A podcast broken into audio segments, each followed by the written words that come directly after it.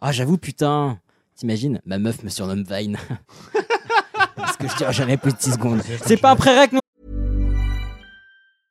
Imagine the softest sheets you've ever felt. Now imagine them getting even softer over time. That's what you'll feel with Bowl and Branch's organic cotton sheets. In a recent customer survey, 96% replied that Bowl and Branch sheets get softer with every wash. Start getting your best night's sleep in these sheets that get softer and softer for years to come. Try their sheets with a 30-night guarantee. Plus, get 15% off your first order at bowlandbranch.com. Code BUTTERY. Exclusions apply. See site for details.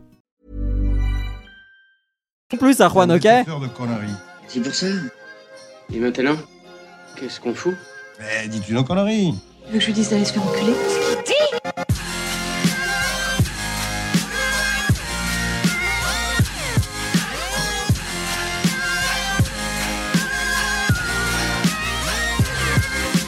Vulgaire Je trouve ça vulgaire Oui, je trouve ça vulgaire.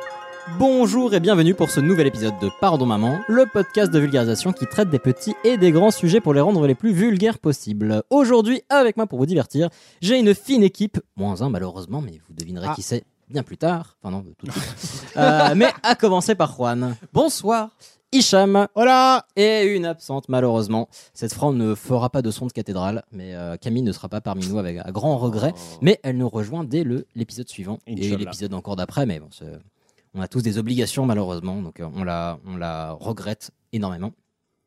Mais nous avons tout de même quelqu'un pour nous accompagner pour cet épisode, en la personne de Wadze.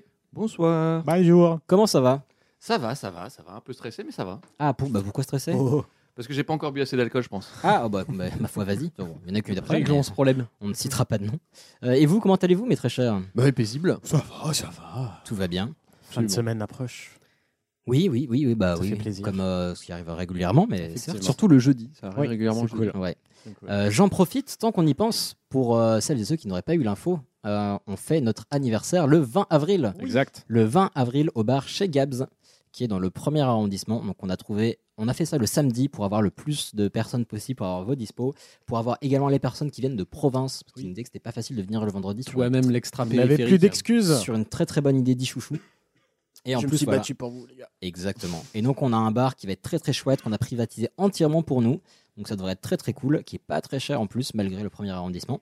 Donc euh, si vous voulez les infos, bah, on vous les balancera dans cet épisode. Mais aussi il y a un événement Facebook qui regroupe tout ça.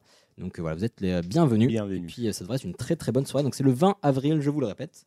Et euh, de, toute façon on va rebalancer des infos, mais euh, ça devrait être très chouette. Et il devrait re y avoir- enfin, non, il va re y avoir des goodies comme l'an dernier. Et puis ça a l'occasion de fêter nos deux ans, donc on est content. Ça hein. y aura un s'entend pas, gâteau mais j'acquiesce. Il y aura- Ah putain, on peut faire des gâteaux. ouais. Cool. C'est très bien, on vient se créer une nouvelle contrainte comme ça, gratos, en une seconde. Oh, faire, des, faire des gâteaux, ça va, c'est pas la mort. Ou sinon, vous pouvez nous faire des gâteaux. L'an dernier, on nous avait fait C'est vrai. des gâteaux. Merci. Pas pour mettre la pression, mais l'an dernier, on nous avait fait des gâteaux. Et ouais, et ils, Ils- étaient, ils ils étaient étaient très très bons. T'es une bebon. Le gâteau. Le gars. Bah, bref. Alors, alors, nous disions donc, après cette invitation où vous êtes euh, toutes et tous bienvenus pour venir euh, fêter ces deux ans avec nous, euh, bah, euh, est-ce qu'on est qu'on verrait pas de quoi on va parler aujourd'hui Oui, un petit filage. Ouais. Voilà. On va Et quand- Mais du comment coup, est-ce qu'on Camille va n'est faire pas là, donc Ah Qu'est-ce qu'est-ce qui Mais se comment on passe fait on annule tout. Ouais, bah, enfin. Et du coup, on l'appelle. Non, bon, je sais pas faire le. Ouais, moyen.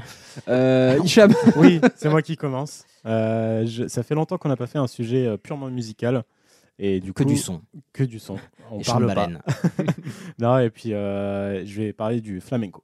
Ah, trop, on a trop hâte. Franchement, je me suis éclaté en faisant ce sujet. Ah, pour tout vous dire, Ichouchou nous a teasé de ouf, donc on a trop trop hâte. Et du coup, moi, je vais prendre la suite. Et comme bah, on est un épisode que avec des hommes, je vais parler d'une femme qui s'appelait Jocelyne Bell et de sa découverte qui est LGM1. Oh, Hmm, putain, voilà. gros teasing. pas aussi. plus d'infos, on garde. Ah, J'avoue que ça me perturbe parce que c'est assez rare qu'on fait des- qu'on fasse des épisodes qu'entre mecs et ça me perturbe. C'est vrai, Beaucoup. c'est gênant. C'est très étrange. Mais bah, on va s'y habituer. De toute façon, c'est comme ça. On ne va pas faire venir une inconnue comme ça. Bref, c'est fait, c'est fait. Et pour finir cet épisode, on vous fait un double sujet avec Oh Double. Juan. Et ouais. On va, ça faisait plusieurs fois qu'on nous en parlait. Et euh, il y a l'événement a fait le larron. Ouais, voilà, une bonne expérience de C'est pas vieux. ouf. Euh, puisqu'on va vous parler de l'escalade, de l'histoire de l'escalade et de sa, sa, sa création, son évolution. Ouais. Et l'événement qu'il a créé, on vous en parlera aussi. J'espère Ouais. que tu as le titre du film parce que je l'ai oublié. Mais- Oui. Très bien. Parfait. Très bonne Commence préparation. bien. Mais euh, non, mais voilà, mais c'est chouette et il s'est passé plein de choses. Sur ce, Parce qu'on Allons-y, passerait pas Alonso. au super Ichouchou. Allez. Il est très émotif. Non, non, il s'est cogné la tête ce matin à Paris, puis là, il vient de se la recogner. quelle heure C'est-à-dire combien de temps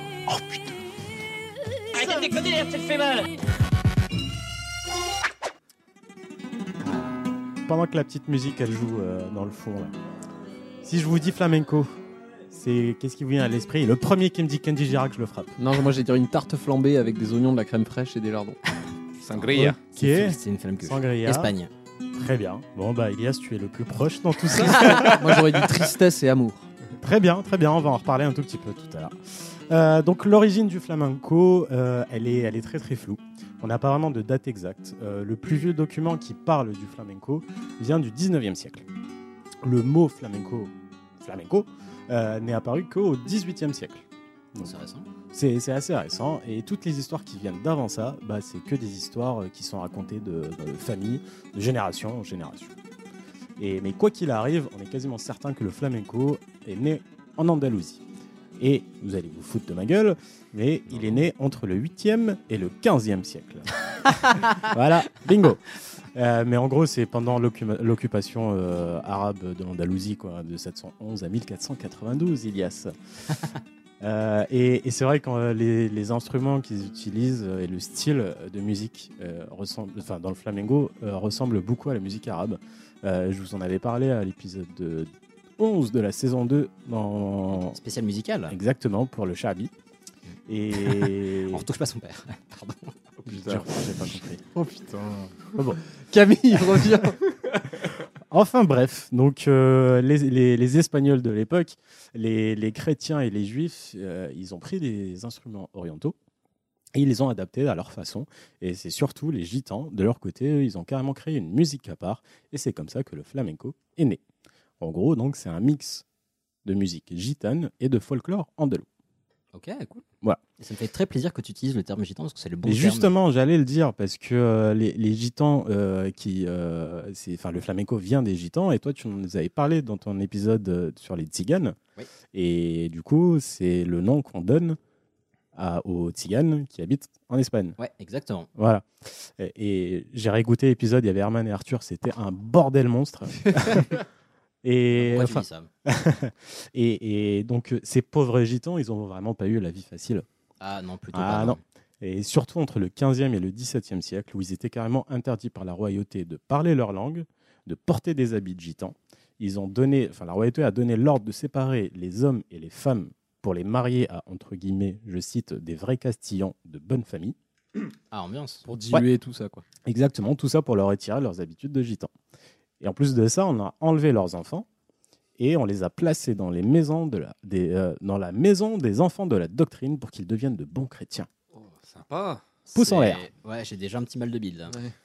Il est fragile. Voilà, c'est la super joie. Quoi. Et, et ça, ça fait que s'empirer un peu plus tard, au XVIIIe siècle, euh, en voyant que le fait que le mélanger les cultures ne fonctionnait pas, euh, le roi décide de faire la Gran Redada, qui est différente de la Gran Remontada, qui, elle, a traumatisé tous les supporters. du Cette PSG. blague était écrite.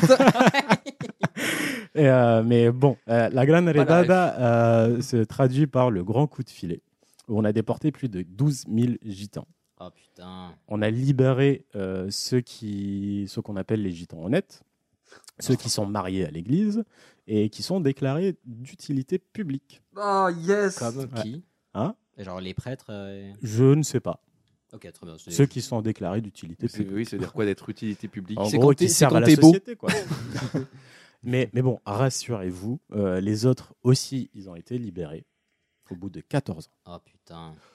Ça va, Ah, bah, 14 l'ad- ans. l'ad- L'administration, ça prend du temps. Qu'est-ce hein. que 14 ans Oui. Mais oui, mais, mais, mais bon, voilà, tout ça c'était pour dire que. euh, Ils n'ont pas eu la vie facile. En plus, avec Franco qui passait derrière, c'était pas, c'était pas non plus. euh, voilà. Pas évident. Ah. Et il y a une estimation, à peu- à- apparemment, il y a à peu près un peu plus de 500 000 morts depuis, euh, depuis le 15e siècle. Oui, c'est plus. Bah, c'est. Bah, c'est pas non plus euh, la Chine, quoi, les Gétans. hein. C'est- Ils sont pas non plus des 1 milliard et demi. J'embrasse tous ceux qui écoutent ce podcast le matin en allant travailler. Bon, enfin, bon, allez, on continue. Euh, vers euh, 1850, le boulot de forgeron ne faisait rêver que très peu d'Espagnols. Et bah, du coup, c'est les Gitans qui s'y sont collés. Et de là est venu un des premiers types de flamenco qui s'appelle el martinete. Comme on peut l'entendre, martinete vient de martillo. Martillo veut dire Marteau. marteau. Exactement. C'est un chant sans guitare, a cappella, et souvent accompagné d'un rythme de marteau frappé sur l'enclume. El martinete est un palo. Palo veut dire style de chant. Donc c'est un palo les plus purs du flamenco. Ce palo vient de tona. C'est un chant triste et sans guitare. Les paroles parlent de persécution, de torture et de mort. Putain, C'est le, blues- c'est- c'est le blues espagnol. Exactement. C'est Et du coup- exactement et ça. du coup, Ouais. est-ce qu'il le chantait quand il travaillait au marteau Oui. Ah oui. Oui, oui. Ok. Et euh, les, vrai blues, gitans, les gitans qui chantaient ça, euh, ça interpré- ils interprétaient tout simplement et sincèrement leur vie, euh, tout ce qu'ils ont subi. Quoi. Non, mais la parallèle que tu as fait est intéressante. C'est vraiment Exactement. le blues, euh, le blues gitan. Ouais. Euh, et puis il y a un autre palo qui est appelé la, la segueria. J'ai fait un rototo, désolé. Le mec était parfait pendant 10 minutes. Et après, Hop, pardon. Donc on disait, c'est Quel Guerrero. rototo mais Vous avez 4 ans, monsieur. Donc, la segueria, euh, elle est regroupée dans la même catégorie que El Martinete, euh, qui s'appelle le cantejondo, qui veut dire chant profond.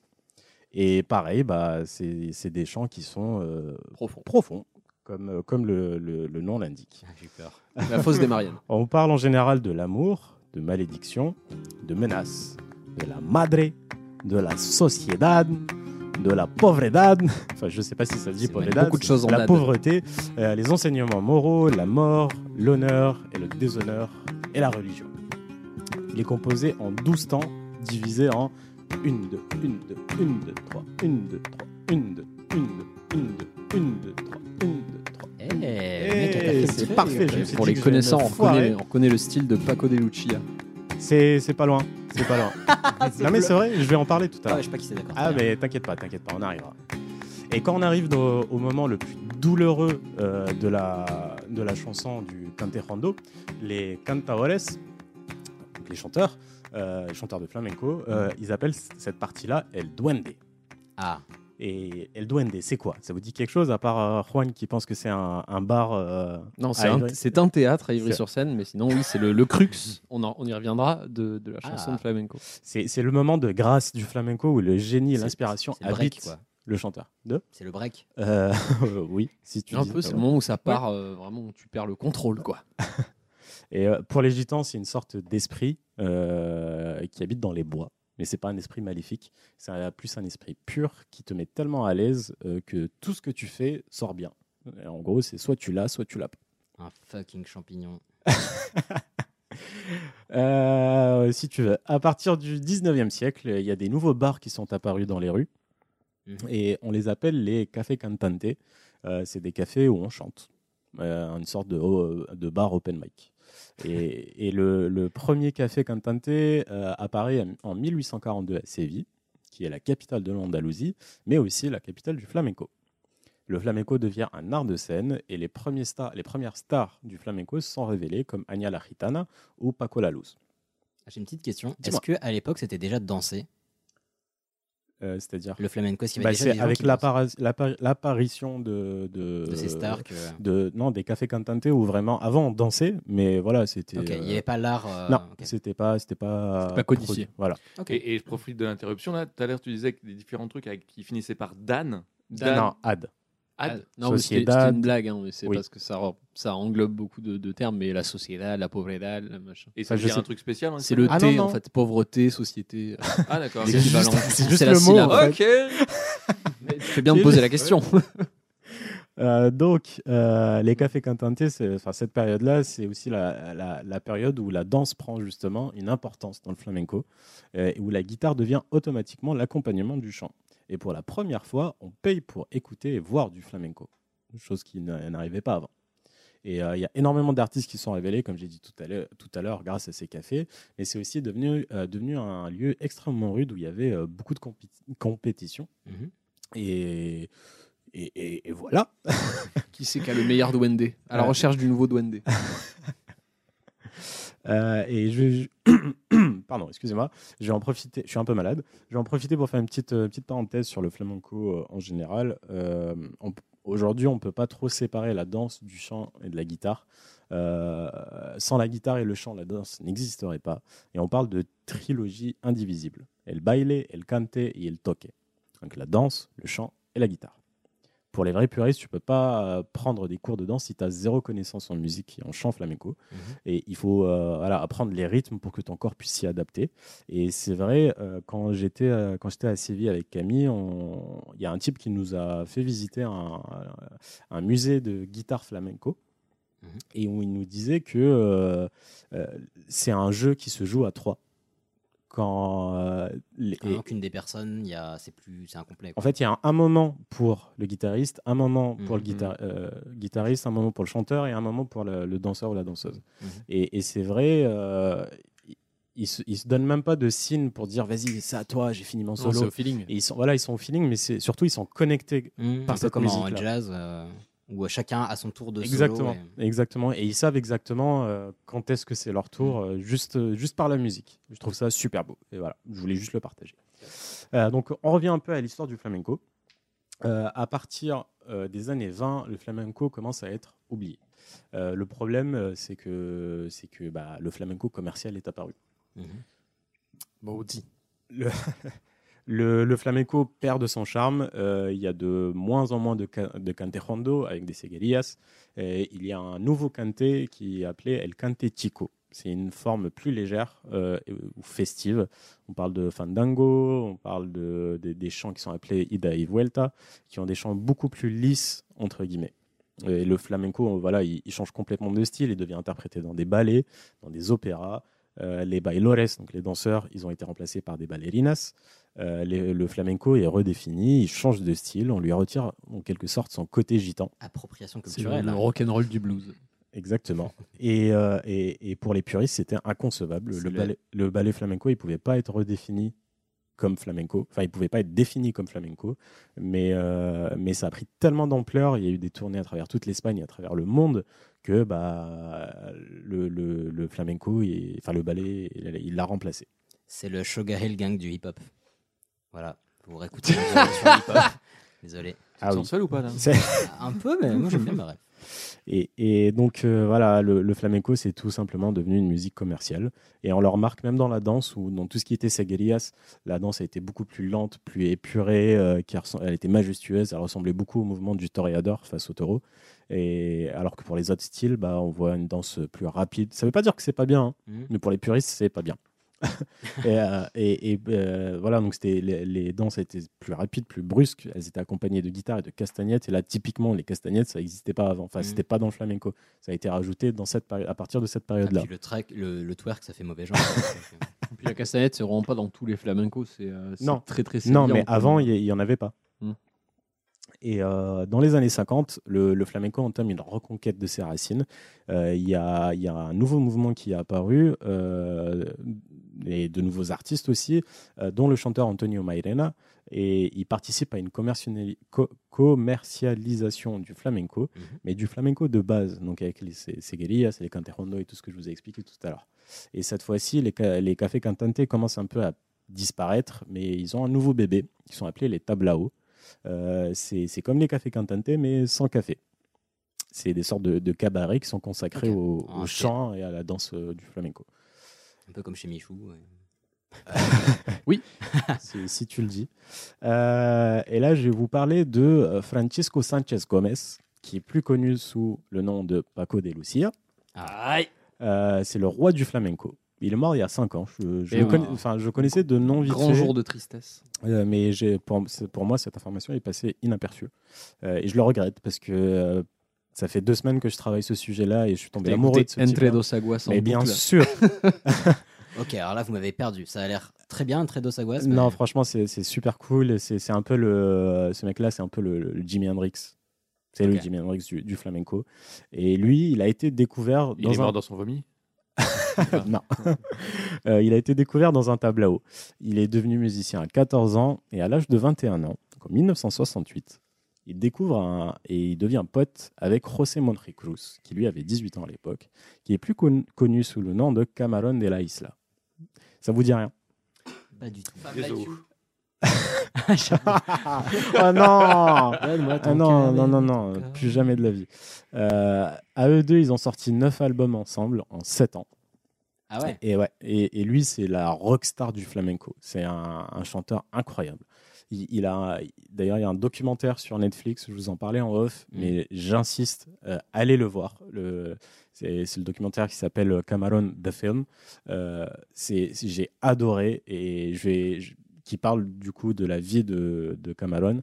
Et euh, Apparemment, le sous-titrage est particulier. hein. oui, le sous-titrage, il y a des petits soucis, mais bon, c'est pas, c'est, c'est- c'est Mais pas bon, tu- insurmontable. Tu, tu nous en as parlé avec des étoiles dans les yeux, donc j'imagine que c'est bien. Non, franchement, j'ai adoré et je vais peut-être même le revoir. Puis tellement après, j'ai c'est- kiffé. Euh, après, c'était c'était peut-être lié au fait que tu étais fatigué. Ouais, peut-être. Oui, puis c'est sous-titrage Netflix aussi. Ils sont Ouais. Mm. pas réputés pour être très bons en Mais bon, sous-titrage. hein. là, ce que je vais faire, je vais pas vous donner trop de détails sur sa vie Mhm. parce que voilà, je veux vraiment que vous le regardiez ce film, Très bien. mais je vais quand même vous donner quelques bases. Euh, Enfin, Mhm.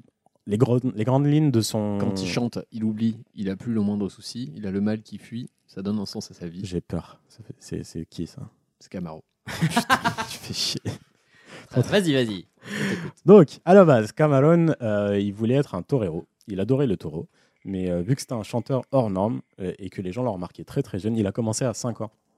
Il a commencé à chanter à 5 ans. Très bien. Et Mike, pourquoi pas Mike Brandt parlait pas à 5 ans. Eh. C'est vrai, Qui mais Mike Brandt, pardon. mais vas-y, Ah, très bien. continue. C'est- On enregistre là ou Merci pas en pour- fait, euh, Merci pour cette petite parenthèse. Euh, donc, il a été remarqué très jeune. Il est, il est- du coup, il s'est consacré au chant. C'est donc un, un gitan euh, qui, a été, euh, qui a été éduqué dans la rue avec son père qui était forgeron. Et il chante dans une de ses chansons Quand tous les enfants étaient à l'école, étudier pour leur avenir. Mon enfance s'est faite à la forge. Mon enfance s'est faite à la forge. Enclume mes clous, enclume mes clous, enclume mes clous. C'est dur à dire. C'est vrai que j'ai j'ai eu du mal en, en, en répétant. Ah, mais t'as parfaitement géré. Ça aurait pu glisser très très vite. Et, et quand son père est tombé malade, euh, sa mère était une très grande cantatrice, s'appelait la Juana. Et elle a dû rester à la, elle a dû rester à la maison pour s'occuper de, son- de ses enfants. Et là, il chante Ma mère a pris la route pour ne trouver à manger à mes frères et sœurs et à moi. Elle cessa de pleurer la mort de mon père après bien longtemps. Donc, on, on retrouve le côté du flamenco pur que je vous racontais avant, où on raconte. Ça me fait penser un C'est- peu au, au fado euh, portugais qui est triste à crever. euh. Bah, c'est le. Il y a un type de flamenco qui s'appelle fa- euh, fandango, Mhm. qui vient justement de, de ça. Euh, mais voilà, donc c'est tu, tu sens que il il raconte sa vie et que sa vie n'était pas n'était pas tr- très très très. euh, On a vu plus fun. Oui, et sauf que bah, Cameron, euh, pour se faire connaître, il a quand même euh, surfé sur la vague commerciale à un moment et il a réussi à percer. Sinon, il n'aurait pas eu un documentaire sur Netflix. Et euh, il faisait euh, le tour de l'Espagne avec euh, Paco de Lucia et quasiment toute sa carrière, c'était des, euh, des va-et-vient entre le flamenco pur, euh, mais aussi des petites, euh, des petites libertés qui se, qui se permettaient euh, de prendre, euh, comme par exemple cette chanson que je ne retrouve plus. Et voilà. On entend qu'il y a une petite influence américaine. Ah ouais. Euh, Ah, moi j'aurais j'aurais dit licence 4. ah, enfin, moi j'aurais plus dit Oui. Bee Gees, euh, Blondie. euh, qui, qui- c- cette chanson est sortie en 1979. Euh, donc voilà, c'était la- le moment où euh, ça. Ah, un peu ça remontait. brésilien. euh. Et euh, un peu brésilien. J'aurais pas dit, mais. Et mille et une images. euh, Voilà, c'est ça que je cherchais. Et sinon, il y a, sinon, il y a aussi euh, Bolando Boy, qui, qui est un peu plus rock. Il a quand même ajouté euh, une guitare électrique à la basse à, à du flamenco, ce type-là. Ah, j'avoue, c'est Un sûr. gros côté Carlos Santana. Exactement. Putain, j'allais dire Santana. ouais. Bah, Exactement. Moi, je, je trouve ça super beau. Mais je- mais c'est vrai que j'ai l'impression d'avoir des- de- enfin, d'entendre des racines un peu cubaines ou euh, un mélange de percus, des choses un peu différentes. Oui, parce qu'il a ajouté euh, la rumba. euh, Mm. c'est, c'est le côté cubain euh, de, de la musique latine. Mm. Euh, elle fait partie aussi du flamenco euh, Ok. commercial d'aujourd'hui, en tout cas. Euh, y- sinon, il y a une autre chanson qui s'appelle La Tarara que je vous euh, invite à écouter. Voilà, c'est c'est purement du génie. Et aujourd'hui, euh, ces deux chansons que je viens de vous faire passer, c'est considéré comme un classique de Cameron, mais à sa sortie, c'était un véritable flop parce que bah, personne n'avait l'habitude d'écouter des chansons comme ça. Euh, C'était un nouveau style qu'il a inventé, le type, euh, carrément. Euh, et du coup, bah, il était revenu à du flamenco beaucoup plus euh, pur. Euh, et Mais c'est pas un style qui a pris forcément, si. Les c'est-à-dire- chansons sont connues, mais ça n'a pas créé de style. euh, Ces chansons-là, c'était un peu expérimental, quoi, dans le fond. Euh, pas vraiment.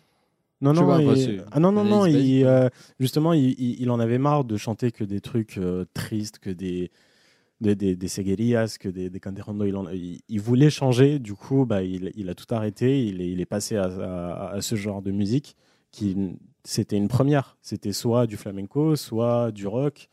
Il a rencontré ses potes français qui s'appelaient les Gypsies, et là, prou. Mais, euh, mais non, ça n'existait pas, tout simplement. Et du coup, quand il était revenu à du flamenco pur, bah, c'est là où vraiment il a été aimé par tout le monde, par les puristes, mais aussi par ceux qui écoutent la musique commerciale. Et, euh, et, et à un, et à un moment dans, dans sa vie, bah, il, il est devenu hippie. Et il était, voilà, LSD est passé. Les Yes. ah ouais, Il a eu sa phase McCartney, lui Ouais. aussi. Et, euh, ça peut paraître cliché, la musique que je suis en train de passer, Non. mais c'est une musique de lui.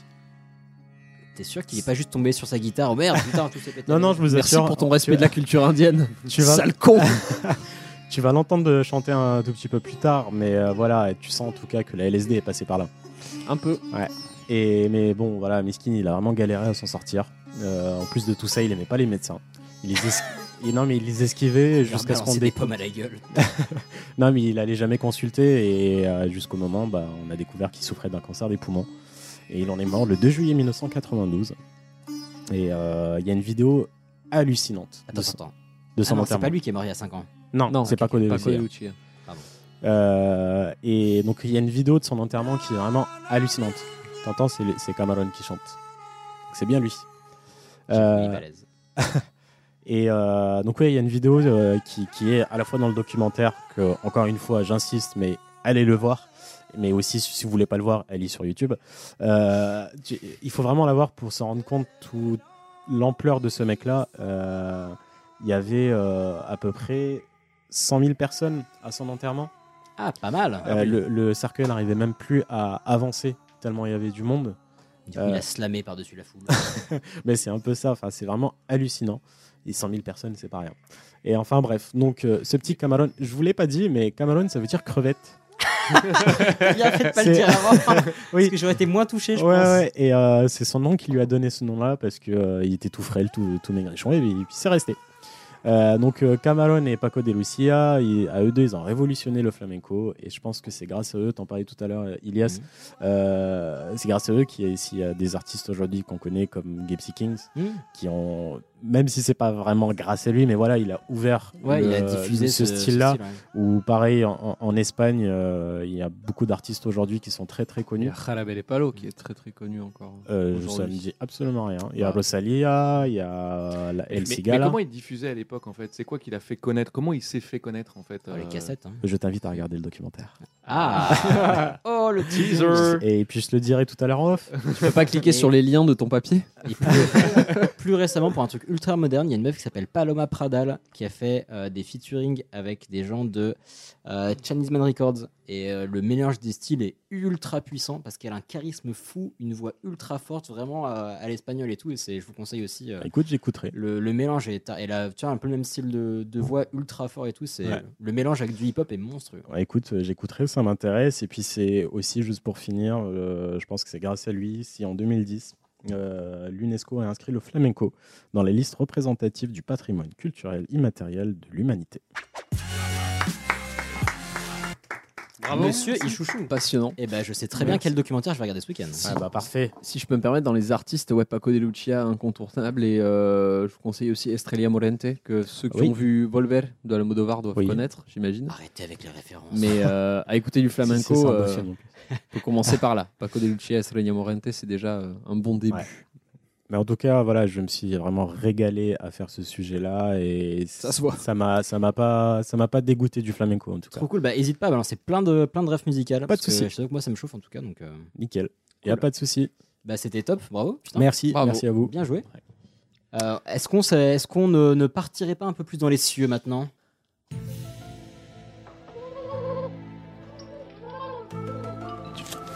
Tu viens d'une- d'une autre planète, c'est ça Drôlement beau ce qu'il dit. C'est génial. C'est parfaitement dans le thème. Super.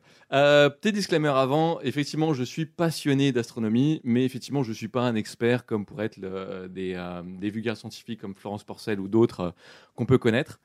Et donc, je vais vous parler de euh, Jocelyn Bell Bur- euh, Burnell. Pardon.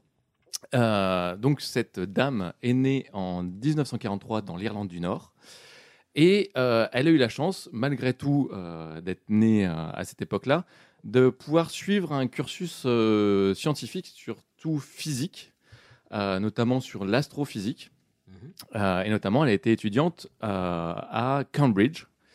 Et c'est là où elle a étudié euh, tout ce qui va être euh, ondes électromagnétiques, à savoir que à l'époque, on vient de découvrir ce qu'on appelle un quasar. Les quasars, c'est quoi C'est un Pokémon, ça. ce sont euh, des trous noirs avec euh, leur disque d'accré- d'accrétion qui ont deux jets de chaque côté. Et en fait, quand ce jet est en direction de la Terre, ça fait euh, une onde euh, électromagnétique assez puissante. Ce qui est assez ouf, c'est- en fait, c'est une, on pourrait voir ça comme un- une grande, euh, une grande torche, euh, à savoir qu'on en a qui sont euh, à 13,5 euh, milliards d'années et qu'on voit assez bien. Donc c'est un truc extrêmement puissant. Mhm. Ok. Et donc, elle va étudier ça euh, pour son doctorat euh, à Oxford. Euh, à l'époque, il n'existe pas beaucoup de radiotélescopes, donc ça, on parle de les- de- dans les années 65. Et pour étudier les quasars, son premier euh, truc à faire, c'est de fabriquer le radiotélescope. Ça va, elle s'est pas mis un challenge euh, Voilà. plutôt pas mal. Donc, euh, rapidement, pour euh, expliquer un radiotélescope, c'est quoi En fait, euh, les ondes électromagnétiques, c'est, euh, ça va de la lumière visible, donc les lumières que nous, on voit humains, euh, en parlant par les gamma-rays, en parlant par les radios, justement, euh, les ultraviolets, etc. Donc là, eux, ils vont surtout étudier la partie radio. Donc, elle fabrique pendant deux ans son truc-là. Il faut se dire quand même, euh, pendant deux ans, il faut fabriquer à l'extérieur. On est en Angleterre. Euh, Voilà, les conditions sont Qui tip-top. chie. Et elle, elle est responsable de la connectique euh, là-dessus.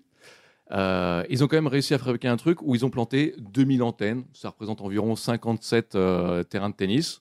Et il y a... Et un terrain de euh, foot. Ah, mais il est assez connu le site, non Où ils ont mis tous ces trucs-là. euh, non, celui-là, il est- c'est un, c'est un truc vraiment euh, Un champ, basique. euh, D'accord, voilà. autant pour moi. Je Non, non, confonds ça, peut-être avec c'est- un autre ouais. truc.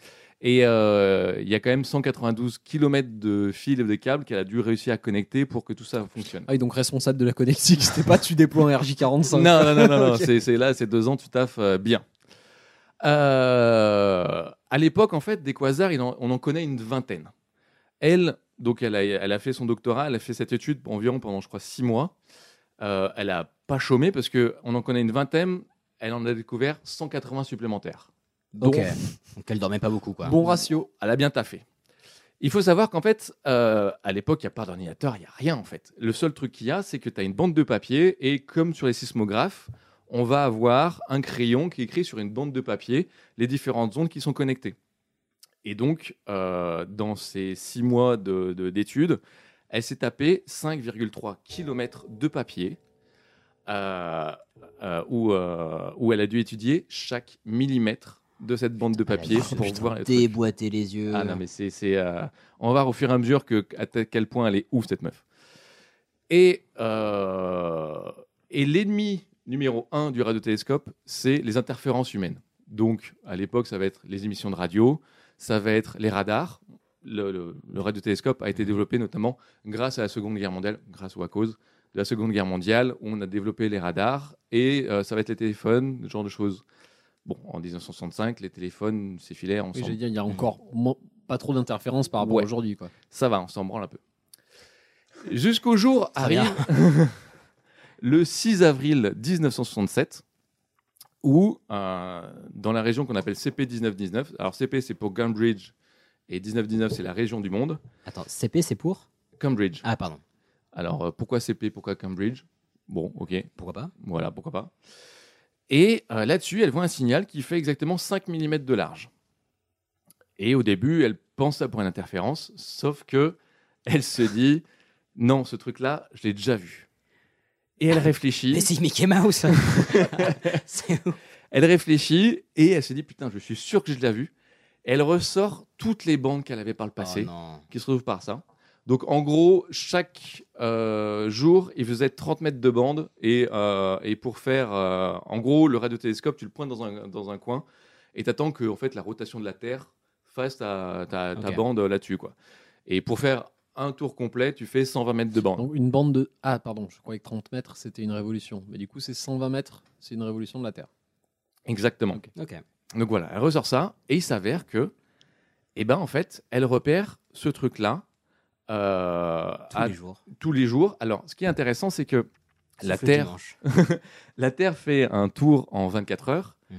sauf que par rapport aux étoiles, on fait un tour en 23 minutes, en 23 heures et 56 minutes. Ouais, oui. Ce qui Mhm. fait qu'on n'a pas les mêmes constellations en hiver et en été. Mhm. Et elle repère ce décalage de 4 minutes à chaque fois sur cette bande-là, ce qui tendrait à prouver que ce truc-là ne vient pas de la Terre. Elle en parle à son directeur de thèse, donc Johnny Ewish. Euh, son nom est important, on va le voir au fur et à mesure. euh, il va sortir. Tony Ewish. Et euh, lui, il dit euh, Non, pour moi, c'est une interférence, mais vas-y, creuse. Par contre, ton truc là de 5 mm, il va falloir réussir à l'agrandir. Le spam. Voilà. Comment l'agrandir Enlarge your sailor. et, et à l'époque, tu, tu fais, tu fais pas un spin sur, sur, ton, euh, sur ta- sur ton morceau de papier. Pour réussir à l'agrandir, il faut accélérer le papier. Bref, c'est une galère monumentale. Et c'est le cas. Elle se galère de, de ouf. Et malheureusement, elle perd la trace. Le truc n'apparaît plus. Oh shit. Voilà.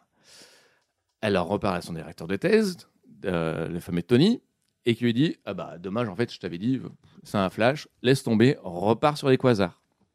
Elle repart sur les quasars, elle fait ses découvertes, etc. Et après des mois, le signal réapparaît. Oh, Et elle réussit à faire ce fameux zoom. Et sur le zoom, alors, on ne peut pas vous le faire, vous le montrer radiophiquement, mais euh, au niveau euh, audio, parce que c'est c'est du nom, donc on peut le transférer en audio. En audio, si elle avait découvert un quasar, ça pourrait donner ça. What Je t'ai trompé. J'ai entendu un dauphin. Donc en fait, c'est un truc qui donne de partout. Ça, ça, c'est, c'est- en fait, en gros, ça, c'est un, un trou noir qui envoie un jet, donc ça envoie n'importe comment, etc. Sauf que là, lorsqu'elle zoome, elle entend, enfin, elle voit ça. Intéressant. Putain. Et là, c'est un truc qu'on n'a jamais vu. C'est régulier. Elle estime à une seconde J'ai un battement de cœur. et 3 centièmes de battement. Rien n'est connu qui ne puisse faire ça dans la nature. Et là, Avicii a commencé à faire de la musique. Là, ce qui se passe, c'est que elle passe un coup de fil à son directeur de thèse. À l'époque, en gros, tu avais les directeurs de thèse qui étaient des dieux et euh, les doctorants qui étaient des chats. Euh, Alors, C'était sous merde. J'ai pas fait beaucoup de recherches, Ah, Ça n'a mais pas beaucoup ouais, changé. Ça n'a pas, ça a pas changé de ouf. hein. Ça- et elle lui passe un coup de fil pour lui dire qu'elle a découvert ça. Et en plus, elle est une femme. En 1960, c'est pas forcément évident. Euh, et elle réussit quand même à le convaincre de venir. Et le mec vient, donc 23h56 minutes après, il réobserve le même truc sur la bande. Il se dit Ah, effectivement, il y a un Quelque truc. chose. Et la conclusion du euh, directeur de thèse, c'est Jocelyne, t'as mal fait les câblages. Karen Putain Ah putain. Voilà. Du coup, ce qu'ils vont faire, c'est qu'ils vont utiliser un autre radiotélescope. Heureusement, en fait, il y a un autre doctorant avec un autre euh, directeur de thèse. Et qui- avec un qui est appareil accepté. génital masculin qui a du Exactement. coup un peu Ah. plus de, de crédit auprès du directeur. Et le lendemain, ils vont se connecter sur ce truc-là, la bonne direction, etc. Et ils sont tous les quatre autour de la bande, et là, plus rien n'apparaît. Les deux directeurs de thèse commencent à se barrer en disant Bon, bah, ok, euh, qu'est-ce que- qu'est-ce qui a merdé dans le truc Jojo, bah, tu euh, passeras prendre ton chèque à la fin. Voilà, euh. etc. Commence à se barrer pendant que l'autre doctorant reste à côté de la bande. Et d'un seul coup, quand ils se barrent, ils sont à, à 20-30 mètres. Le doctorant se met à gueuler en disant Le signal arrive.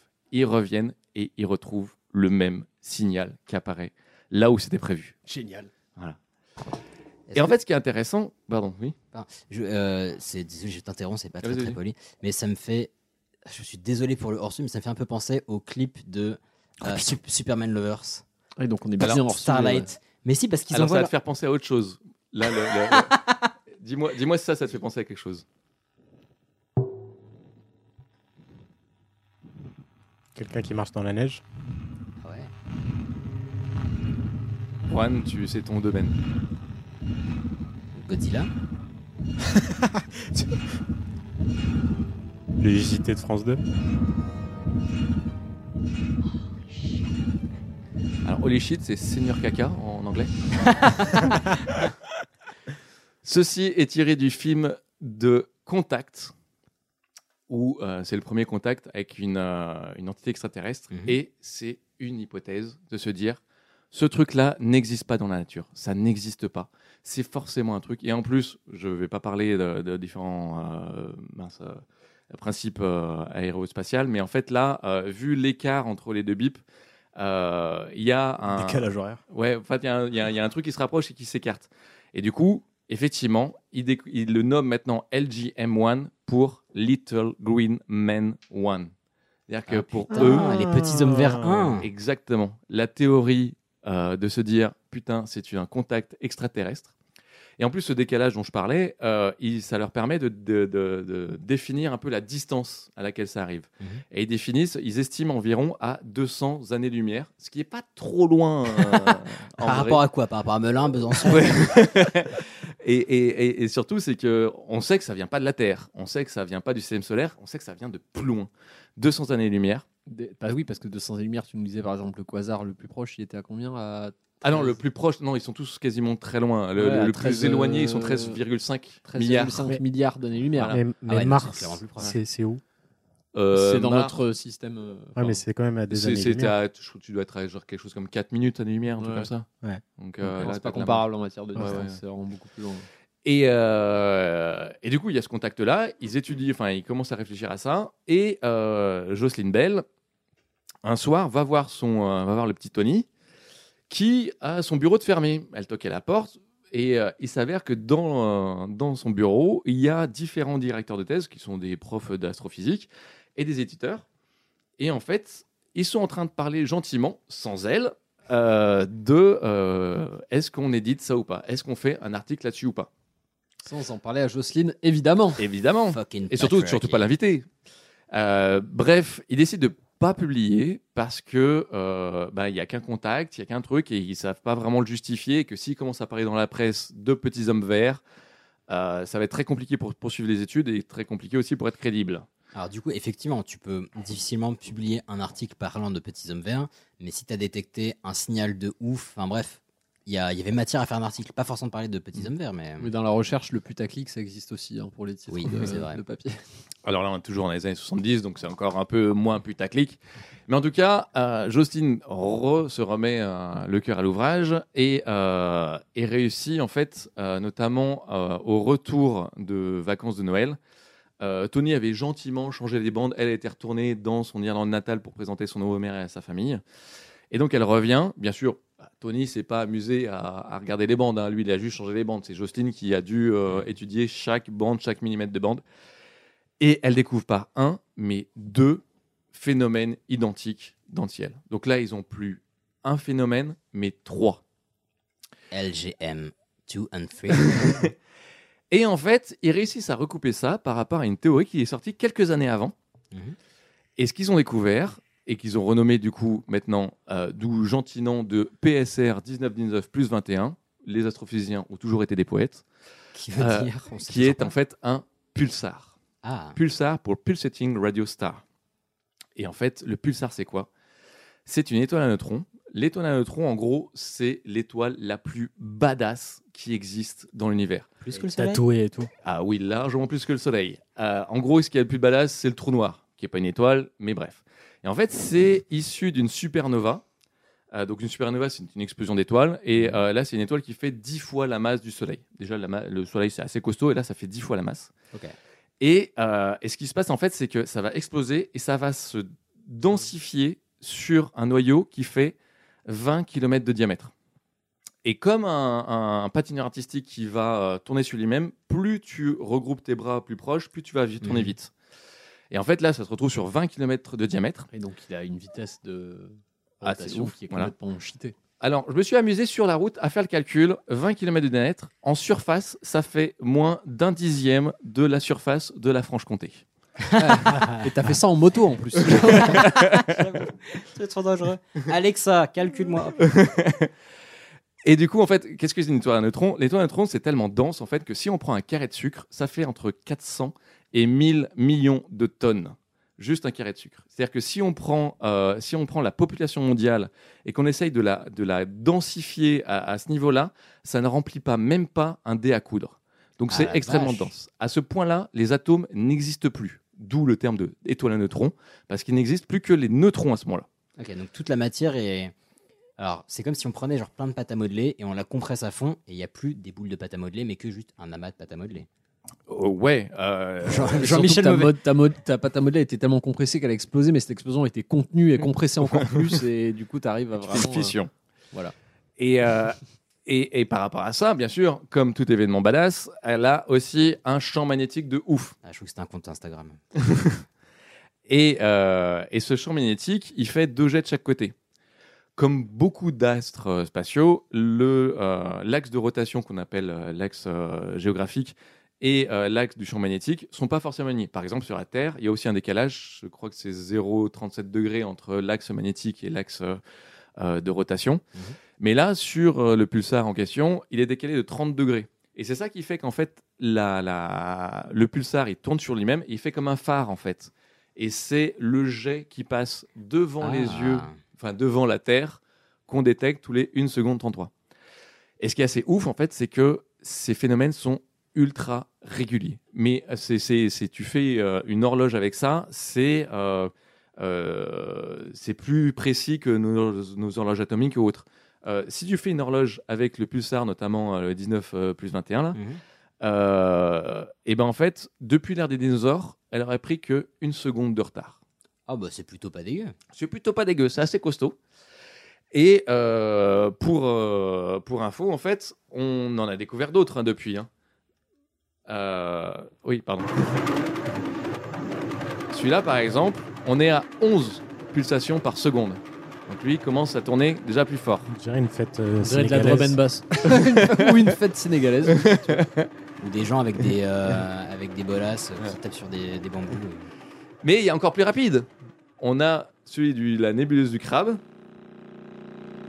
Ah, Ah, la c'est- mobilette C'est de la French Tech. de ça. Pépé. voilà, qui lui est à 30 puissances par seconde.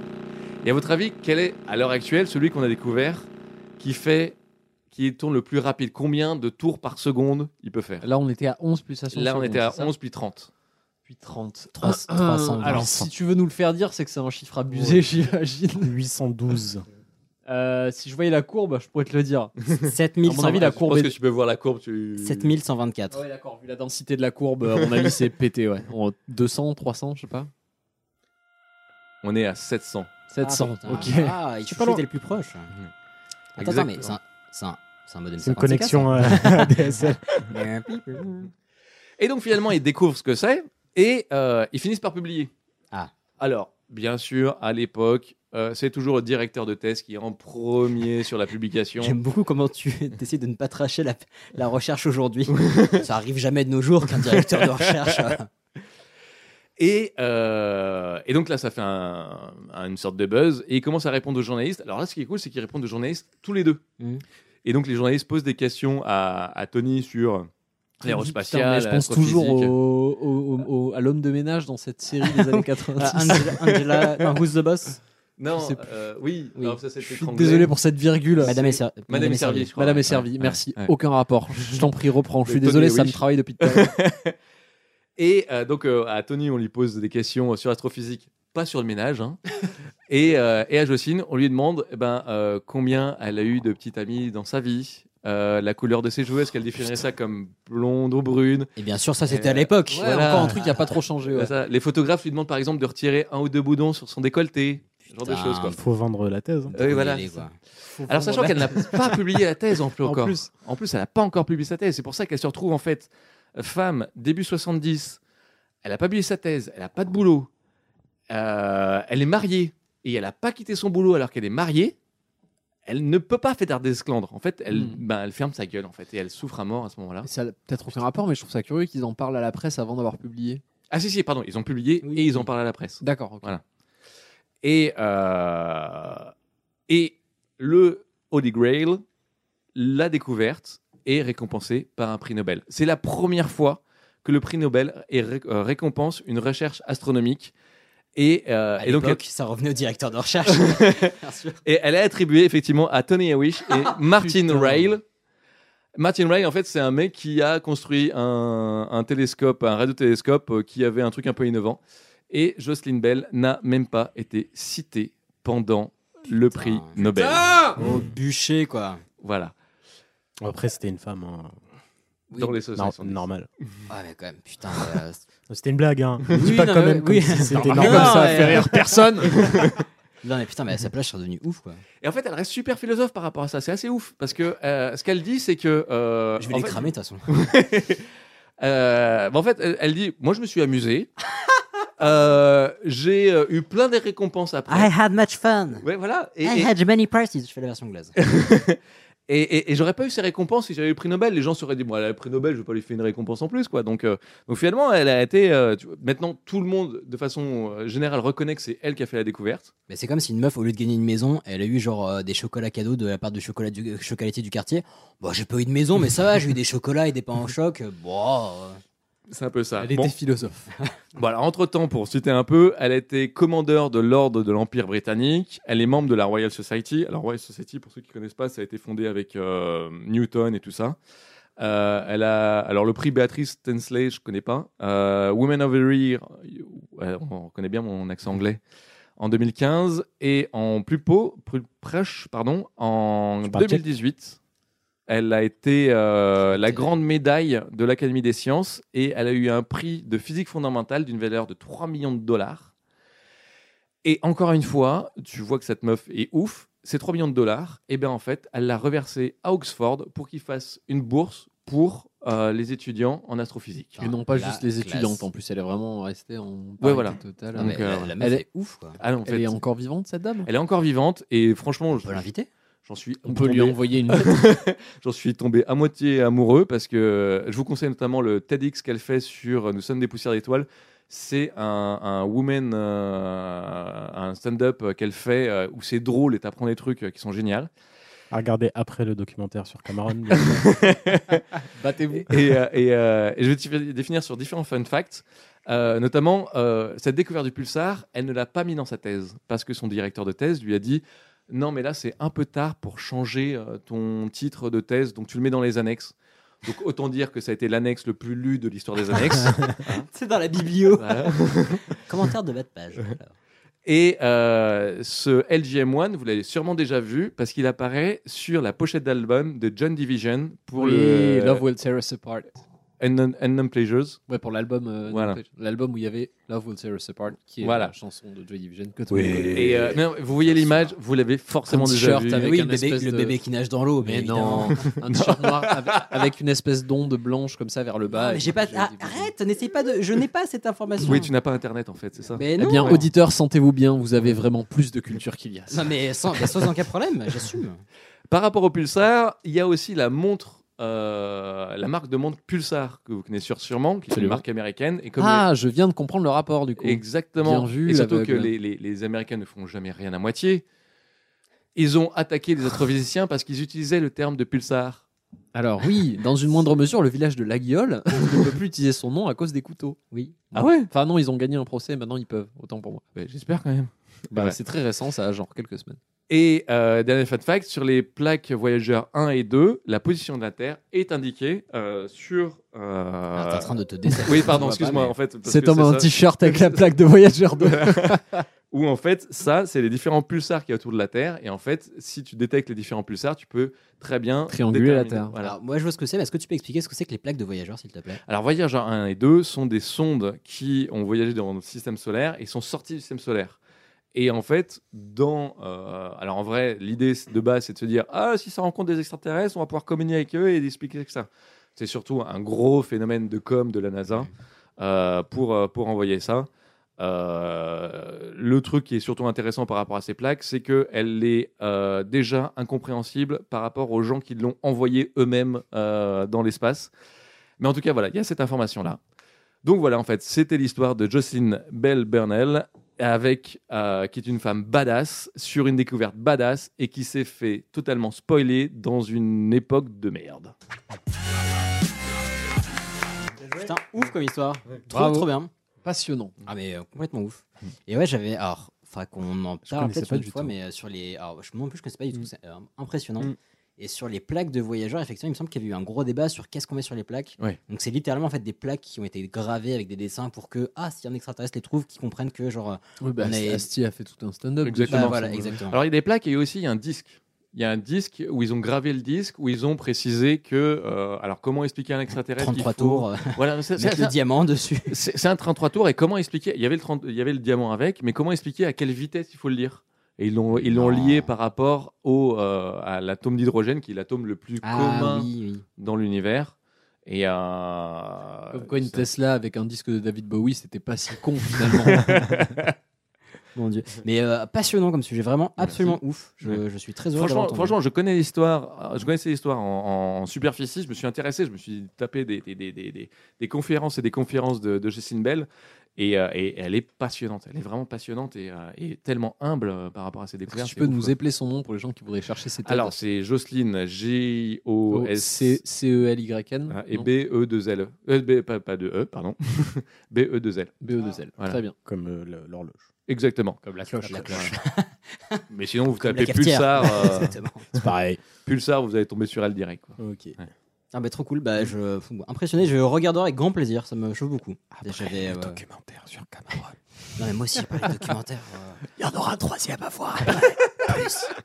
ASMR. Allez, donc là on va bah, aller un peu plus bas du coup parce que bon là plus haut c'est euh, ah, bah, The Sky is the limit mais on est au-dessus. Allez, Donc, nous, plus on, on haut. va Qui chantait cette chanson Euh, allez plus haut. Je sais pas. Allez, J'espérais jingle. tellement qu'on n'avait pas la faire. Oui, en effet. Nous devons être dans un blocos en haute montagne.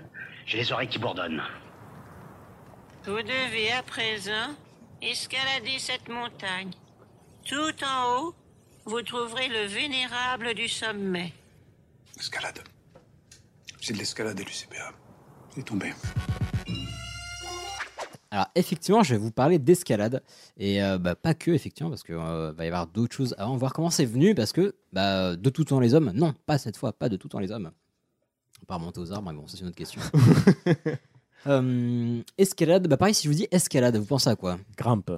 Euh, si ça plus, si ça Montagne. baie, euh, Ah, déjà un petit niveau, bien. Euh, grimpe, ouais, effectivement. J'ai fait de l'EPS, Raconte. monsieur. Ah, bah, ça parlait du CPA dans le, dans le jingle que tu n'as pas entendu vu que tu n'avais pas le casque. Pardon, je spoil. Euh, mais voilà, effectivement, bah, escalade. euh, bah, il y a un, tout un trip un peu mystique derrière l'escalade parce qu'on se dit putain, bah, c'est super classe. Parfois, on se dit, bah, mon dieu, c'est spectaculaire parce qu'il se passe des trucs de ouf. Bah, parfois, ça paraît comme un- une pratique un peu vaine parce que bah, monter sur une montagne pour redescendre après, c'est pas forcément. euh, on peut se dire, bah, c'est un peu bizarre. Tu me diras, t'as Euh, des skieurs qui font ça aussi hein, et qui payent pour ça en plus. Oui, oui, n'est-ce pas, n'est-ce pas Alors que les grimpeurs, pas trop. Mais bon, c'est une autre, c'est une autre histoire. Mais euh, moi, j'ai trouvé ça. euh, bah, moi, je pratique l'escalade. euh, Juan aussi, c'est comme ça qu'on s'est connus d'ailleurs. Et puis, mais je m'étais jamais posé la question de quelle était l'origine de l'escalade, pourquoi, comment, avec quoi, par quels moyens. Et euh, j'ai trouvé ça assez passionnant de voir qu'il y avait bah, des. C'était marqué par autant le fait de repousser les limites physiques que, euh, que philosophiques. Donc, il y a tout un, toute, une, toute une réflexion autour de ça. Mais on va en parler petit à petit, vous verrez. Donc déjà, ça commence par avant l'escalade, il y avait quoi L'alpinisme. Oui, oh là là, Oh putain, t'es trop fort. magnifique. c'est vrai. le mec est au taquet, hein, tu vois, il est ah resté oui, tout oui. le long, il était genre ouh, je vais le dire tout de suite. donc là, alpinisme, effectivement, donc c'est un terme français qui est lié à quoi Aux Alpes. Ah oui, oh, putain, mais vous êtes Easy. balèze. Bon, Juan connaissait mes notes, mais euh, il chouchou bien joué. Mais c'est genre, je connais pas tes notes. Mais si je t'ai partagé le doc. Ah oui, mais je les ai pas lues. Putain, personne ne lit. Euh, donc c'est lié aux Alpes. Donc l'alpinisme, c'est un terme qui est apparu en 1877 dans Ah. une revue du Club alpin français, autrement appelé le CAF, qui existe toujours. Euh, et le terme est rentré dans le dictionnaire en 1898. Moi, j'étais assez étonné parce que je trouve ça assez tard, genre Ouais. fin du 19e siècle. Donc, C'est assez ouf parce que, bah, au final, le- Ah, l'alpinisme, je sais pas. c'est une pratique qui est millénaire. Enfin, le fait de, euh, de- d'aller sur des, euh, des putains de montagnes, ça existe depuis toujours. Parce C'est juste que- qu'on a voulu mettre Ouais, un mais nom c'est dessus. hein. pas un sport. Alors, c'est, c'est décrit, en tout cas à l'époque, comme activité physique et ludique de montagne. Donc, c'est plutôt général, Ah, mais c'est ludique. Oui, non, je bon, je- physique et ludique. Euh, Ouais. Bah, un peu comme le hand, c'est physique et ludique. Bon. Euh, Ouais, Continue. En, en- en anglais, on dit mountaineering, donc autrement Ouais. euh, traduit euh, acti- Montagneration, ouais. Montagnardé. a- activité de montagne. Mais en fait, le, tel- le terme alpinisme en anglais a aussi été adopté parce que mountaineering, au final, ça voulait plus dire grand chose. Bah, comme alpinisme, maintenant, vous allez voir pourquoi. Parce que bah, ce terme va regrouper beaucoup de pratiques. Donc, à la fois euh, la rando, la course de col, cascade de glace, escalade. Enfin. Oui, c'est pas que de l'escalade, quoi. Non, pas du tout, justement. Ok. L'escalade, c'est- c'est c'est le- c'est un des enfants d'alpinisme, on va dire. Ok. Mais à la base, donc, c'était l'alpinisme. L'alpinisme, c'est l'alpinisme, pardon. L'alpinisme. L'alpinisme. C'était le fait euh, bah, de se balader dans la montagne et de faire des choses plus ou moins compliquées. Euh, L'alpinisme a une particularité, c'est d'avoir une certaine technicité, mine de rien. En gros, qu'est-ce qui va différencier bah, euh, la balade de l'alpinisme C'est que bah, il y a besoin de matos pour aller voir des choses un peu dangereuses, donc de besoin de matériel, besoin de connaître des manip, enfin, des, ce qu'on appelle des manips, donc des mani- manipulations. Il faut des gens heureux aussi. Pourquoi Je l'ai pas là. La balade des gens heureux. Oui, oui, non. oui. Très Ben, bien. voilà. Moi, l'alpinisme, j'ai toujours vu comme tu pars en rando et au moment où tu tombes sur l'en haut, tu fais Ah, bah, on peut pas continuer par là. Bah, c'est là que l'alpinisme prend le relais. C'est si on peut. C'est juste qu'il faut les moyens techniques et, et Exactement. physiques pour le faire. Exact. Bah, comme tu dis, c'est technique et physique. Et alors, ça, c'est deux choses qui vont beaucoup euh, définir l'alpinisme. Et c'est euh, pourquoi technique Parce que, bah, en fait, vu qu'on va aller dans des endroits dangereux, il faut savoir faire face à plein de situations. Donc, si t'es, euh, tu montes un col et qu'il y a un de tes potes qui tombe dans une crevasse, bah, en fait, faut, avec des cordes et euh, trois bouts de matos, faut réussir à hisser ton pote, sachant que, bah, avec certains montages de cordes, tu peux gagner de la force. Donc, ça, c'est des techniques qu'on apprend quand on va faire euh, bah, des activités en montagne. Mais euh, c'est bien plus que juste euh, une balade en forêt, quoi. Euh, et bah, comme je disais, le terme est apparu en 1877, c'est assez tard, mais ça existe depuis la fucking nuit des temps, le fait de se balader en montagne. Et ce qui a différencié, on va dire, la balade en montagne de l'alpinisme, bah, c'est les techniques, tout le matos. Et, euh, et c'est tout ce qui a permis, bah, comme tu disais, Juan, de euh, répondre à, euh, pour 90% de ce qui a motivé l'alpinisme, c'est ce que- enfin, les deux questions que j'ai nommées. Euh, tiens, qu'est-ce qu'il peut bien y avoir là-haut Ou bien, euh, ça a l'air joli, tu penses qu'on peut y aller à pied Ok. Est-ce que tu vois ma maison de là-haut par contre Vulga 2.0. Non, mais c'est un peu l'idée, c'est. On enfin dirait un- les- les- les- l'épreuve des nuggets euh, dans, dans Burger Quiz. Non mais bêtement, ça, ça motivait beaucoup de beaucoup d'entreprises euh, alpinistes, enfin d'entreprises dans le sens où euh, un- une activité, on va dire, dans le sens où euh, il n'y avait pas de besoin d'aller là-haut. C'est juste les gens qui se sont dit, bah, en fait, ça a l'air cool. Est-ce que vous pensez qu'on peut y arriver Ou bah tiens, qu'est-ce que ça fait d'être la première personne à mettre le pied là-haut Mm. Et ils ont euh, bah, ils ont mis en place des techniques, ils sont motivés pour pour le faire quoi. Mais par rapport à ce- ce- cette date-là, qui me paraît effectivement très tard, Mhm. euh, genre la, la- la- la montée du, du Mont Blanc ou euh, de l'Everest, c'est- c'est c'est dans ces eaux-là, ça a été avant, après Alors on, ça, on- j'ai- on en parlera. Ah bah D'accord, tiens, ok. tu, tu en parleras. Ok. Là, ouais, c'était juste l'émergence du terme, mais vu que le club alpin français existait, il y avait déjà ces pratiques qui étaient installées depuis très longtemps. Le Ah. club alpin existait avant le terme d'escalade Ouais. Euh, Non, euh, avant le terme alpinisme. Ah ok, d'accord. Donc J'ai c'est euh, bah, l'impression c'est- que t'étais aux toilettes pendant son sujet. ça, ça a apparu pendant une des re- dans une des revues du CAF. voilà. Et donc, une des autres différences entre la rando et l'alp- l'alpinisme, c'est que bah, l'alpinisme, on va aussi souvent utiliser une corde pour rattacher les participants, bah, les, les participants dans la cordée, comme on dit. Euh, pourquoi Pour que bah, si quelqu'un se pète la gueule, bah, euh, il finisse pas tout seul au fond du trou, ça va, on va pouvoir le rattraper, etc. Donc, il y a toute une, euh, une- toute une notion de protection en cas de chute. Pratique. Voilà. Et sur ce, je vous propose un petit... euh, Un petit quiz. Ah, Ouais. Gentil. oui, ça fait Un longtemps. petit quiz gentil sur la montagne. Ça va être assez simple, c'est histoire de- d'aérer un petit peu le sujet. Bah, vas-y, dis qu'il est mort. Non, Putain, je me mais disons fais- qu'il y a- je disons me qu'il fais reste, victime. il reste beaucoup de pages. Non, non, c'est vraiment très court, très simple. C'est histoire de, de, de remotiver tout le monde sur le sujet de l'alpinisme. Franchement, tu peux le lâcher ce buzzer. J'ai pris mon. mon- ok, il a son buzzer. Très bien. Euh, la première question, c'est une question test pour voir si vous êtes doté d'un cerveau. Oui Quel est le plus haut sommet des Alpes C'est quoi Les Mont Je Blanc sais pas à qui correspond quel Je sais buzzer. pas. Je te laisse parce que moi je. Il n'y a sais. pas de point. Vous allez dire l'Everest, mais c'est pas dans les Alpes. Eh non. Le Mont Blanc Le Mont Blanc. Kilimanjaro. Merci Wadzé. D'accord. Deuxième question. À 100 mètres près, quelle est la hauteur du Mont Blanc 4600 27 mètres Trois mille. 4627 et Ouais. non, ta vraie réponse c'est quoi Ouais, j'aurais dit ça, 4600, 4800. Moi je dis ça au pif. hein, Toi j'en ai bah, aucune tu idée. dis quoi Lui il dit 4600, toi tu dis on est à 100 mètres près. Allez, 4627. 4627, 3800. eh bien c'est Wadze qui la remporte puisque la Ah. hauteur du Mont Blanc est de 4810 Ah, le mètres. bâtard. Ah, je me suis fait avoir comme une merde. Malheureusement. T'as pas assez, assez regardé le juste prix, c'est pour ça. Ou t'as pas assez écouté l'épisode de Pardon Maman Non, je crois pas en plus que j'avais donné la hauteur du Mont Blanc puisqu'on parlait de l'Everest, donc aucun rapport. Euh, comment s'appelle le plus haut sommet de l'Espagne Il y a un petit piège. Flamenco. Euh, L'espagnol C'est Le c'est- Mont bah, Euh, c'est Blanco. dans les Alpes. Euh, dans les Euh, Oui, les Pyrénées Alpes plutôt. d'Espagne, ouais. Dans les Pyrénées, je veux Les dire. Pyrénées-Alpes. Mais- Euh, Aucune idée. Si ça peut vous aider, on l'a grimpé avec Elodie. Euh, Titre. On n'était pas là avec vous. Mais il y a des sommets dans le Pyrénées. Non, c'est pas dans les Pyrénées. J'ai dit le plus haut sommet d'Espagne. Le Mont Juif à Barcelone Non. Je n'ai aucune idée. C'est le pic du TID. C'est un volcan et c'est sur les îles Canaries. Ah Et il est à 3718 mètres d'altitude. Avec Elo, on s'était arrêté à 3600. On n'avait pas pu aller jusqu'au sommet. Et donc, Par vous l'avez pas- tristesse. vous l'avez pas gravi. Eh non. Ah, non. Dans quel pays se trouve le Kilimanjaro euh, Pakistan. Non, mais quoi c'est Vraiment Ah, l'Amérique du Sud. Euh, Non, c'est- pardon. Attends, mais vous êtes des ouf. Vas-y, Pakistan, toi tu dis Non, Amérique j'ai- du Sud Le Kilimanjaro Ouais. Bah moi j'aurais dit Inde ou Pakistan. vous êtes des Ah non, Mais je, non, je c'est en confonds- Asie. je confonds- je- Ah, Bah, je l'Inde, confonds- c'est en Asie. Attends. Attends, Kilimanjaro, je confonds avec les. euh, Ah, Ah, mais non, la Mongolie. Euh, Je suis tellement nul en Attends, géographie. non, mais c'est je une confonds horreur, avec les ce quiz. Andes. La cordillère des Andes. putain Ah, mais oui J'ai confondu avec. euh, oui. Oh, Ok. Les mon neiges Dieu éternelles. Vous Ok. êtes tous passés Attends, pour des attends, cons. à 3, on clappe. Non, non, bah, Et on recommence. c'est dans le nord-est de la Tanzanie. qui Bonjour culmine à et 5000. bienvenue. 5895 mètres. Ah mais ça Ah, je le quand savais même. si tu m'avais demandé. Ah oui. Non, le Kilimanjaro, c'est en Afrique, les gars. Euh, Ouais, mais. Vous voyez très bien à quoi il ressemble. en Il y a plus. une Mais oui. époque- Sur- C'est une montagne avec un dessus très très plat Oui, et, assez grand. Et blanc, mais de moins en moins. Il y a une Oui, époque, bah, ça, l'Afrique hein. était collée à l'Amérique du Sud, donc techniquement, j'ai raison. Oui. T'as juste 2 millions d'années euh, d'écart, Ah, mais ça va. ouais. Quel est le second sommet le plus haut du monde En millimètres. derrière l'Everest K2.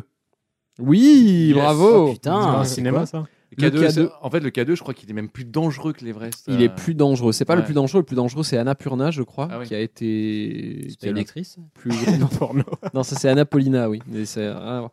Euh, non, le, le K2, en effet, Il n'y a pas de filles Alors, dans ce attends, est podcast. considéré comme plus dangereux que, que l'Everest. Alors, déjà, j'ai deux questions. Mhm. Euh, K2, c'est pas la lettre K et le chiffre. C'est la deux. lettre K et le chiffre C'est 2. ça. En Ok. fait, le K, Bon. c'est pour Karakoram. Et il y a plusieurs sommets. En fait, il y a le K1, K2, K3, K4 et Ah. K5.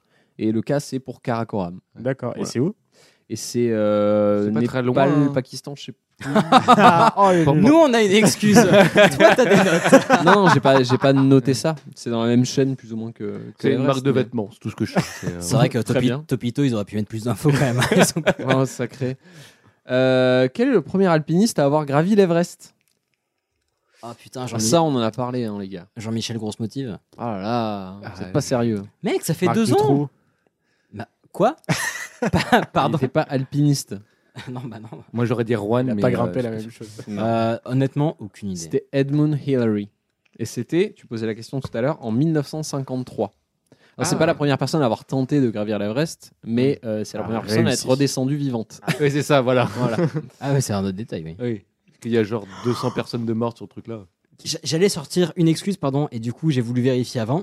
Cet épisode que nous allons publier est le 50e de Pardon Mmh. Maman Oh Ah, Bah, La- Ah, La- la- rien à voir, mais très Mais bien. non, mais du coup, c'est pour ça qu'on oublie, on a fait trop de sujets. C'est ça. Donc, mes excuses. Allez, Ah, une petite dernière pour la route avant qu'on reprenne sur l'escalade. Quel est le sommet le plus haut des États-Unis Ah bah, Le Zénith. Alors, il y a une astuce, c'est qu'en fait, tous les sommets les plus hauts, c'est des marques de fringues. Ah, Euh, euh, Quicksilver, Paul and Bear. euh, Euh, Célio, Jack and Jones. Ralph Lauren. Non.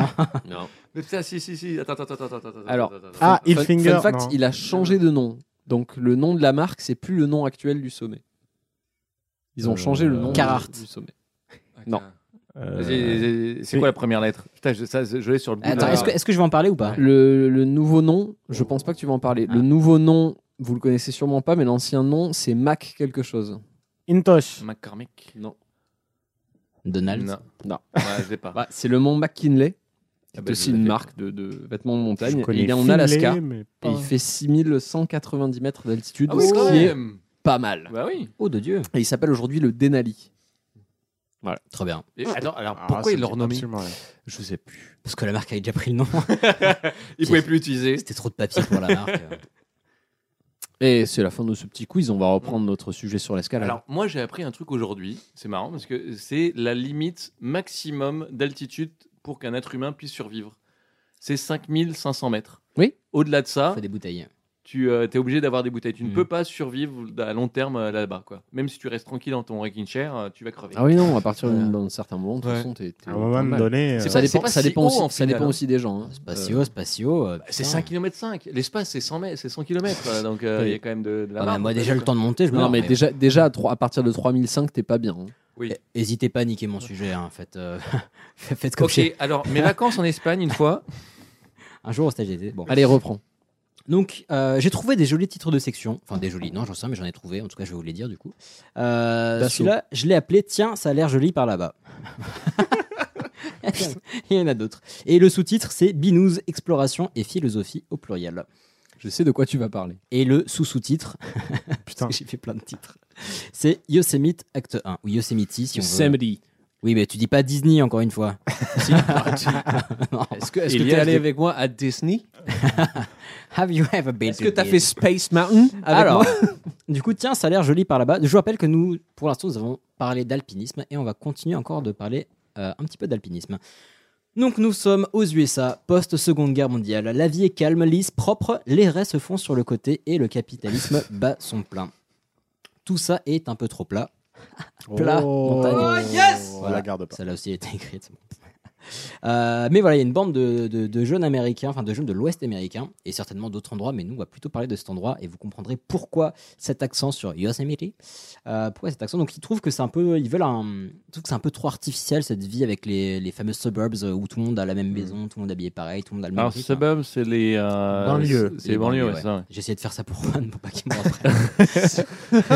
Donc, euh, quelle eux- réputation tu me donnes, sale con Donc l'Ouest américain, ils veulent retour à la nature euh, et t- retrouver des émotions fortes, vivre. Qu'est-ce qu'on trouve dans l'Ouest américain À part non, non, c'est pas Los Angeles. Des cailloux ah, des cailloux, ouais, mais un truc qui est assez connu. Hollywood. Euh, je sais pas. San Francisco. Les rednecks. Yosemite. Là, ouais, ouais, ouais, mais oui, en même temps, Yosemite qui se trouve à. dans la dans- Sierra Nevada. Ah, si. Voilà.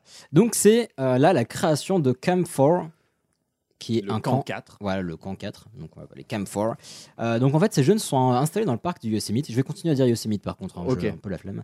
Donc ils créent Camp 4 et euh, Yosemite, en fait, ça va devenir, enfin, on va l'appeler par la suite et encore aujourd'hui, la mecque de l'escalade parce que vraiment, ça a été, même si partout dans le monde, il s'est passé des choses euh, assez folles et il y a, je reparlerai un petit peu, mais il y a une évolution commune qui s'est passée dans, enfin, simultanée qui s'est passée dans plusieurs régions du monde. Mais au Yosemite, c'est vraiment passé des, euh, des, des folies. Enfin, c'est un, un lieu qui était tellement chargé d'émo- enfin, d'émotions, de nouveautés. Et euh, le lieu, par sa grandeur, déjà, est assez fou. Sachant qu'on parle bien d'escalade et pas d'alpinisme, hein, juste pour Ah, préciser. non, pour l'instant, on parle d'alpinisme. Parce que là, là, on est. euh, L'escalade alpiniste, c'est quoi C'est la hauteur qui va faire la différence Alors, justement, C'est la pratique. Mais Voilà. du coup, vas-y, continue. la, parce la que j'ai pratique du et mal euh, la, à- et la technique. Donc pour l'instant, on est encore donc euh, post Seconde Guerre mondiale, donc années 40, 50. Donc début de Camp 4, euh, montagne majestueux, euh, majestueuse, pardon, mais le Camp 4 un peu moins parce que en fait au début c'est un véritable camp de punk. Juste, Est-ce que tu peux nous dire pourquoi ça s'appelle le Camp 4 Ah ça je ne sais pas par bah, contre. C'est parce que c'est le dernier camp sur l'Everest avant d'arriver au sommet. hein. en fait. ah putain je savais pas du tout. Très cool, ok. Qui est déjà dans la zone. euh, Dans la zone Ah. de mort, oui. Ouais. parce que moi ils tout à étaient, fait. ils- pour moi ils étaient tellement punk qu'ils auraient pu choisir ça au pif. Non, mais, non, euh, c'est. le- Donc, mais par contre, non, petite anecdote, je dis ils sont tellement punk, mais c'était clairement ça. En fait, ils voulaient vraiment avoir une vie euh, alternative, en, enfin, alternative à la société euh, qu'ils avaient. Donc, ils vivaient avec les moyens qu'ils avaient, ils vivaient de, bah, de grimpes et de bordel et de binous et tout. Et ils vivaient avec tellement peu de moyens qu'il y a un été où il leur est arrivé de- d'acheter un énorme stock de pâté pour chat abîmé. Et ils se sont nourris avec ça. Ah oui. What Ouais, donc les mecs étaient vraiment roots, roots, roots. Non, mais là, c'est pas. route. C'est la survie, quoi. Bah, c'est de, la- c'est de la nourriture au final. hein. Mais donc au début, c'est une sorte de contre-culture avec un gros esprit de liberté, mais aussi de compétition, on va le voir, et de dépassement.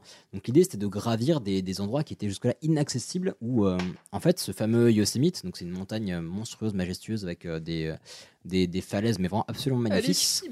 Mais personne n'a- ne les avait jamais gravis. Donc eux, ils étaient là dans la nature, et ils avaient ça pour eux, donc c'est un terrain de jeu monstrueux. Et, euh, et c'est un peu, je trouve, enfin, il y a certains parallèles avec un certain courant du graphe, donc qui arrivait un peu plus tard, plutôt années Mhm. 70. Donc c'était se rapproprier l'environnement et être le premier à aller à un endroit un peu inaccessible et à laisser sa marque là-bas. Donc je trouve que c'est assez fort. Et à l'époque, donc, ils n'avaient pas vraiment d'équipement adapté, donc pas de baudrier, pas de chaussons comme on voit aujourd'hui dans l'escalade. Ils avaient juste des grosses baskets et une corde attachée autour de la taille, donc c'était vraiment rudimentaire. Et quand je dis une corde attachée autour de la taille, c'est littéralement quoi. Ouais, mais du coup, tu t'accordes, tu l'accroches à quoi T'as des splits, t'as des, des Ah oui, mousquetons, t'as- ah, euh, on va en parler. Il y a des, il y a Ah. des- il y a des pitons, donc il y a des techniques. D'accord. Et euh, justement, donc alors, alors je peux l'expliquer maintenant si tu veux. Pardon, excuse-moi, c'est- Euh, ouais, je pense en parler un peu plus tard. mais On peut parler des pitons si tu veux. En fait, à l'époque, pour se, pour s'assurer, donc tu montais avec ton matos, enfin ton matos, tu montais comme tu pouvais. Et pour t'assurer, ce qu'on appelle s'assurer, c'est bah, on grimpe avec une corde et la personne qui est en bas bah, s'occupe de faire en sorte que quand on se pète la gueule, elle retient la corde, pour faire très simple. Et euh, pour retenir la corde au fur et à mesure que tu grimpes, tu trouves une fissure et tu mets ce qu'on appelle un piton. Donc un piton, ça va être une petite plaque de métal avec un anneau au bout. Et donc le piton, tu vas l'enfoncer au marteau, littéralement dans la fissure. Et une fois qu'il est assez bien enfoncé, tu mets un mousqueton, tu fais passer ta corde et voilà. À l'époque, on est sur un gros clou quand même. hein. D'accord, les Ah, coins. non, justement, c'est pas un clou, c'est vraiment un, un truc que tu vas. Le piton, une c'était pas plaque. un, un clou avec juste un anneau au bout. euh, Alors, à l'époque, ça, c'est hein. le- ça, c'est vraiment le spit. Et euh, Ouais. c'est un des soucis dont on va parler par la suite. Parce que t'as les coinceurs aussi. euh, Ouais, alors ça, c'est- ça c'est encore ça, après. ça vous allez voir, ça dans- vous allez existait voir pas dans encore. l'évolution. D'accord, ok. Mais là, c'est vraiment donc c'est assez rudimentaire.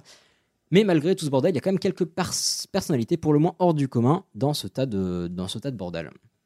Donc les deux que j'ai euh, choisi de garder sont euh, ce cher Royal Robbins et Hardings. Donc un premier événement dont je vais pouvoir vous parler, c'est en fait c'est cette époque, euh, donc le début de Camp 4 et euh, donc euh, des années 50-60 euh, au Yosemite, il y a eu des, beaucoup de découvertes, beaucoup de, de premières fois, beaucoup de nouveautés et c'était un peu la course à ça. Et ces chers Robbins et Hardings et Harding pardon, ils se sont un peu tirés la bourre pendant un moment. Euh, je vais vous les décrire très très vite fait, mais vous comprendrez qu'ils ont des personnalités extrêmement différentes. Donc Robbins, c'est plutôt le philosophe du camphor. Il est assez respecté, plutôt posé, euh, extrêmement, j'allais pas forcément courageux, mais une très grosse volonté euh, et beaucoup d'éthique, on le verra par la suite. Donc c'est un, un mec qui est un peu au-dessus du lot. Bon, il se met quand même des caisses avec ses potes, mais c'est une, c'est une tronche, quoi. C'est vraiment la tronche. Euh, et il a, euh, je crois à l'époque, une vingtaine d'années, je ne pas dire, mais euh, à peu près ça. Harding, c'est autre chose. C'est Motorhead. Ouais, clairement, le mec, il a plus de la. Je crois qu'il a 30-35 ans, il vit encore chez sa mère, euh, il se met des caisses tous les soirs à coups de bourbon, va vraiment, il a la vie, euh, entre la vie de château et la vie de n'importe quoi. Enfin. Et le mec respecte rien, tu vois. Il, il jette ses bouteilles de partout, euh, il se met des tôles tout le temps pendant qu'il grimpe. Enfin, donc il y en a un qui est un peu philosophe, un peu éthique, on fait les choses propres, et l'autre c'est un fils à maman de 35 ans et qui fait nimp et qui Et respecte ils arrivent rien. à s'entendre ces deux-là. Non, pas du tout. Ah, Et d'accord, on va ok. le voir. Ouais. on a un premier événement vraiment marquant. Donc, c'est la première ascension du Half Dome. Donc, c'est la face nord-ouest par euh, Royal Robbins en 1957. C'est impressionnant. Pourquoi Parce que c'est 600 mètres à la verticale. 600 mètres à la verticale, ça se fait pas en quelques heures. Euh, ça lui a pris plusieurs jours d'expédition sur la paroi. Petit aparté, quand on fait plusieurs jours d'expédition sur une paroi qui est clairement à la verticale, hein, on va pas se mentir, bah, pendant 6 jours, enfin 6-7 jours, tu fais tout sur la paroi. Tu pisses, tu Ouais. chies, tu, tu fais tout. Donc, vous imaginez, et tu dors, quoi. Enfin, Ouais, c'est donc, les, les, les alpinistes, les, les pré-grimpeurs, on va dire, qui faisaient ça, bah, ils devaient prévoir du matériel avec des sacs de couchage qui pouvaient, avec des espèces de hamacs, ce qu'on appelle des porta mais porta- sans baudrier en portal edge, plus, quoi, c'est ouais. ouf. Bah, à- euh, alors, à cette époque, il y a peut-être un peu de matos Il y qui avait- il y arrivait. avait- Là, c'est il y ça. avait un petit peu de Là, bonheur. c'est oui, ça. mais t'avais pas les trucs qui peuvent te permettre de, de dormir à plat. Il y avait euh, pas les sur une portal paroi. edge tels qu'on les Ouais. connaît aujourd'hui. voilà. Alors, Portal Edge, c'est une espèce de tente qui est faite pour, euh, pour euh, s'accrocher sur une falaise. C'est un Voilà. mélange entre un lit de camp et une tente. Ouais. Voilà. Mais donc, grosse, grosse performance parce qu'il fallait tout faire sur la paroi et le mec devient vraiment le patron du Yosemite. Euh, gros respect pour ce qu'il a fait, truc de ouf. Euh, Harding, là, il est pas très content. Il fait putain. Enfin, non, il a pas dû faire putain, il a dû faire oh fucking shit. Euh, il se dit, bon, j'ai envie de lui mettre une, euh, une branlée. Donc, il va tenter une nouvelle première ascension, lui aussi. Et là, il va voir très, très grand. Et il va essayer de euh, faire la première ascension, ascension pardon, de El Capitan. euh, Enfin, de The Nose sur El Capitan, qui est une, euh, une montagne, enfin une falaise. La euh, voie la plus culte de l'histoire. Voilà. C'est- euh, C'est c'est pas, c'est pas une mise à jour Mac aussi, ça Ah bah, El C'est des- c'est Capitan des noms de Yosemite, montagne. oui. Ah, c'est des- C'est d'accord. des Ouais. noms de montagne. Sierra, euh, voilà. Mais effectivement. Donc il fait ça, donc il, fait, euh, il lance cette première ascension le 12 novembre 58. Euh, donc comme on vous avait dit, c'est un personnage un peu particulier et ils ont des styles un peu différents, mais ils se lancent dans cette entreprise. Et donc on disait euh, l'ascension du Half Dome, donc la face nord-ouest, euh, ça faisait 600 mètres à la verticale, déjà grosse perf. Là Harding pour essayer de mettre euh, la pâtée à Robbins, donc il part sur The Nose qui fait 900 mètres à la verticale. C'est plutôt balèze. À Un tiers en l'époque, plus. et à l'époque, tout le monde se disait c'est absolument Mhm. impossible. Bah, Imagine-toi juste faire un kilomètre Oui, mais voilà. par terre en rampant, couché, tu sais, en avançant. Avec quelqu'un qui On tire est en derrière. Ouais, ouais, Voilà, exactement. avec Ouais. quelqu'un qui te tire en arrière. Euh, alors là, à votre avis, il a mis combien de temps pour faire cette ascension Sachant que celui d'avant, il a mis une 900 mètres. semaine à peu près. Ça, T'as- ça- Sachant ça qu'en doit plus, il être faut que tu énorme. travailles toute ta bouffe et toute ta flotte. Quoi. Oui. Ouais. Alors j'expliquerai un peu plus tard ces techniques, mais elles sont euh, plutôt inhabituelles. Trois Dé- semaines. Déjà, il était D'accord. sous. ah, mais, alors, mais il était plus que sous. Non, mais J'étais je- je sais pas en j'ai train de envie rigoler, je- Ah il ouais. était sous. J'irais le double, en fait, euh, tout simplement. Moi, Deux j'aurais semaines dit Deux semaines, ouais. 3-4 semaines. Ok. Un mois, un mois. Allez, un mois. Il a mis quasiment deux ans. Quoi Attends, deux ans sur la paroi Non. En Ah. fait, vu que lui, c'est vraiment un gros sac et l'éthique, il se l'est mise euh, au fin fond de Je, l'entre de fesses. juste, je fais une virgule pour les, les- les passionnés d'escalade qui nous écoutent. On, on, on brode un peu, on extrapole. C'était pas un gros sac non plus. bah, À chaque fois qu'il Alors, avait plus non, de justement, bière, il alors, redescendait. alors, c'est vous ça allez voir, à la, fin, à la fin de ma section, il y aura un truc qui est un peu le réhabilité, mais c'est un gros sac dans le sens où euh, le, comment dire, le, le bien faire n'était pas son objectif premier. Je pense qu'il souffre à la comparaison avec Royal Robbins aussi. Mais... Ouais, mais parce que la différence, les deux, en fait, sont ce qui est très drôle, c'est qu'à l'époque, les deux mecs qui se tiraient à la bourre étaient diamétralement opposés Ouais. au niveau de la philosophie. Donc, en fait, pourquoi il a mis presque deux ans Parce qu'il a fait tout, ça, tout un système qui est certes ingénieux, on peut clairement lui, euh, lui, lui accorder ça. Il a fait un système de cordes fixes et de chariots, qui, chariots avec des roues qui pouvaient euh, remonter du coup sur la paroi. Et donc, en fait, vu que c'était un petit-fils à maman, il se faisait livrer de la bouffe, de l'alcool, des trucs comme ça. Et euh, vu qu'il avait laissé des- ce qu'on appelle des cordes fixes, donc même s'il était monté à 200-300 mètres, vu qu'il avait laissé des cordes, il pouvait redescendre et hop, aller faire euh, Thanksgiving avec sa maman. Ah Rest- ouais, donc euh, je déconnais pas quand on disait quand il avait plus de bière, il redescendait faire le stock et remontait. Quoi. Bah, soit ça, Ouais. soit on lui montait de la bière. Mais Uber Eats. il y a deux choses. Déjà, c'est quelque chose qui avait jamais été fait. Donc en fait, il s'est aventuré. Alors, il y a quelque chose que j'ai pas expliqué, mais quand on, quand on gravit une montagne, là, ça reste de l'alpinisme. Et euh, juste avant la fin, je vous expliquerai la grosse différence entre l'alpinisme et l'escalade. Ça reste de l'alpinisme, mais il Ah, pense faut. savoir. Imagine, il y, a une, il y a une falaise qui fait certes 900 mètres de haut, mais elle fait Ouais. aussi des dizaines, voire des centaines de mètres de large. Donc, faut Ouais. que tu saches par où tu vas passer pour grimper. Ouais. Donc, ce mec, il a, il a quand même pour lui le fait d'avoir tenté, bah, d'avoir fait la première d'une ascension qui n'a jamais été faite, qui est éprouvante, où il a fallu se retrouver et tout. Donc, c'est déjà quand même assez fort. Mais bon, bref, il fait pas ça dans les règles de l'art de ouf, mais il finit par y arriver. C'était- 200. C'était long, Les finalement. ça va. règles de l'art n'existent pas encore à l'époque. donc. euh, Euh, bah pas chez lui en tout cas, pas chez lui, pas chez lui. Mais bon, comme on disait, il va, il va, il, euh, il reviendra un peu dans l'estime de Robbins par la suite. Robbins, euh, il est un peu vénère parce que euh, parce qu'il se dit ouais, il a fait un peu n'importe quoi Euh, et il va essayer de, euh, de rattraper un peu son titre de patron du coin et il va faire ce qu'on appelle la répétition de El Capitan, donc le fait de refaire pour la première fois El Capitan, donc The Nose en l'occurrence. Donc en combien de temps à votre avis Refaire la première fois. Bah il va- Attends, attends, c'est la il y a- pre- première fois que ça a été grimpé par Ah, une autre ok. personne. Mais, mais du coup, il réutilise le même matos que, euh, que, que le précédent ou euh, il repose toutes les. Toutes les Bah, tout il, le prend, il truc prend la même route en tout cas. Il prend la et même route, les mais il fait speeds, ça sont plus faits- les propre. speeds sont faits pour durer. Et je reste sur mes trois mois. Ah bah non, parce que s'il réutilise le même truc, donc le- l'autre a fait en deux Il est ans. peut-être l'a- mauvais, hein. Il a, il a fait en une semaine 600 mètres et là, il y a 900 mètres à faire avec les trucs sont posés. Ouais, mais ouais. C'est les, les- c'est les- les 600 mètres, c'est les Alors, Ah, moi, je plus me faciles. souviens pas, mais je crois que c'est moins d'une semaine, non C'est Mais ça- 7 jours. Sept jours. Bah ouais, parce que l'autre, Ah il a putain, passé j'aurais dit deux une ans sur la semaine. même voie et euh, Robbins, en attendant, bah, il s'est pas tourné les pouces, il s'est quand même entraîné, donc sa Ouais. technique est devenue meilleure. Mmh. Et donc, il refait ça en 7 jours. Donc, impressionnant, il a quand C'est- même c'est- un c'est sacré quelque- mental, une ouais. sacrée technique. Euh, donc, il y a une euh, citation de Royal Robbins que j'ai bien aimé qui disait Atteindre le sommet, ce n'est rien, c'est la façon dont tu le fais qui importe. Donc, ce mec a vraiment une philosophie de grimpe particulière et c'est vraiment ce qui va le déterminer. Et euh, donc, lui, la- le porte très fortement à Yosemite, mais ça s'est vu dans plein de régions du monde à la fois. Euh, donc, outre ses performances hors du commun, euh, bah, lui, ce qu'il veut, c'est une escalade un peu plus pure. On va le moins dénaturer la montagne, euh, enfin, le dénaturer la montagne le moins possible. Donc, poser le moins de, euh, de speed possible, etc. Hmm. Donc, euh, c'est pas se surprotéger, mais essayer de ne pas abîmer la montagne sur laquelle on est. C'est écolo, quoi. Bah ouais, c'est plutôt. c'est- Eh, Est-ce que, est-ce que par hasard, tu saurais combien, quelle est la distance entre deux splits pour lui euh, Alors, on va en parler un tout petit peu après. D'accord, ok. Enfin, pas exactement les distances, mais euh, donc tout à l'heure on parlait des pitons, donc des, des plaques qu'on va figer entre deux fissures.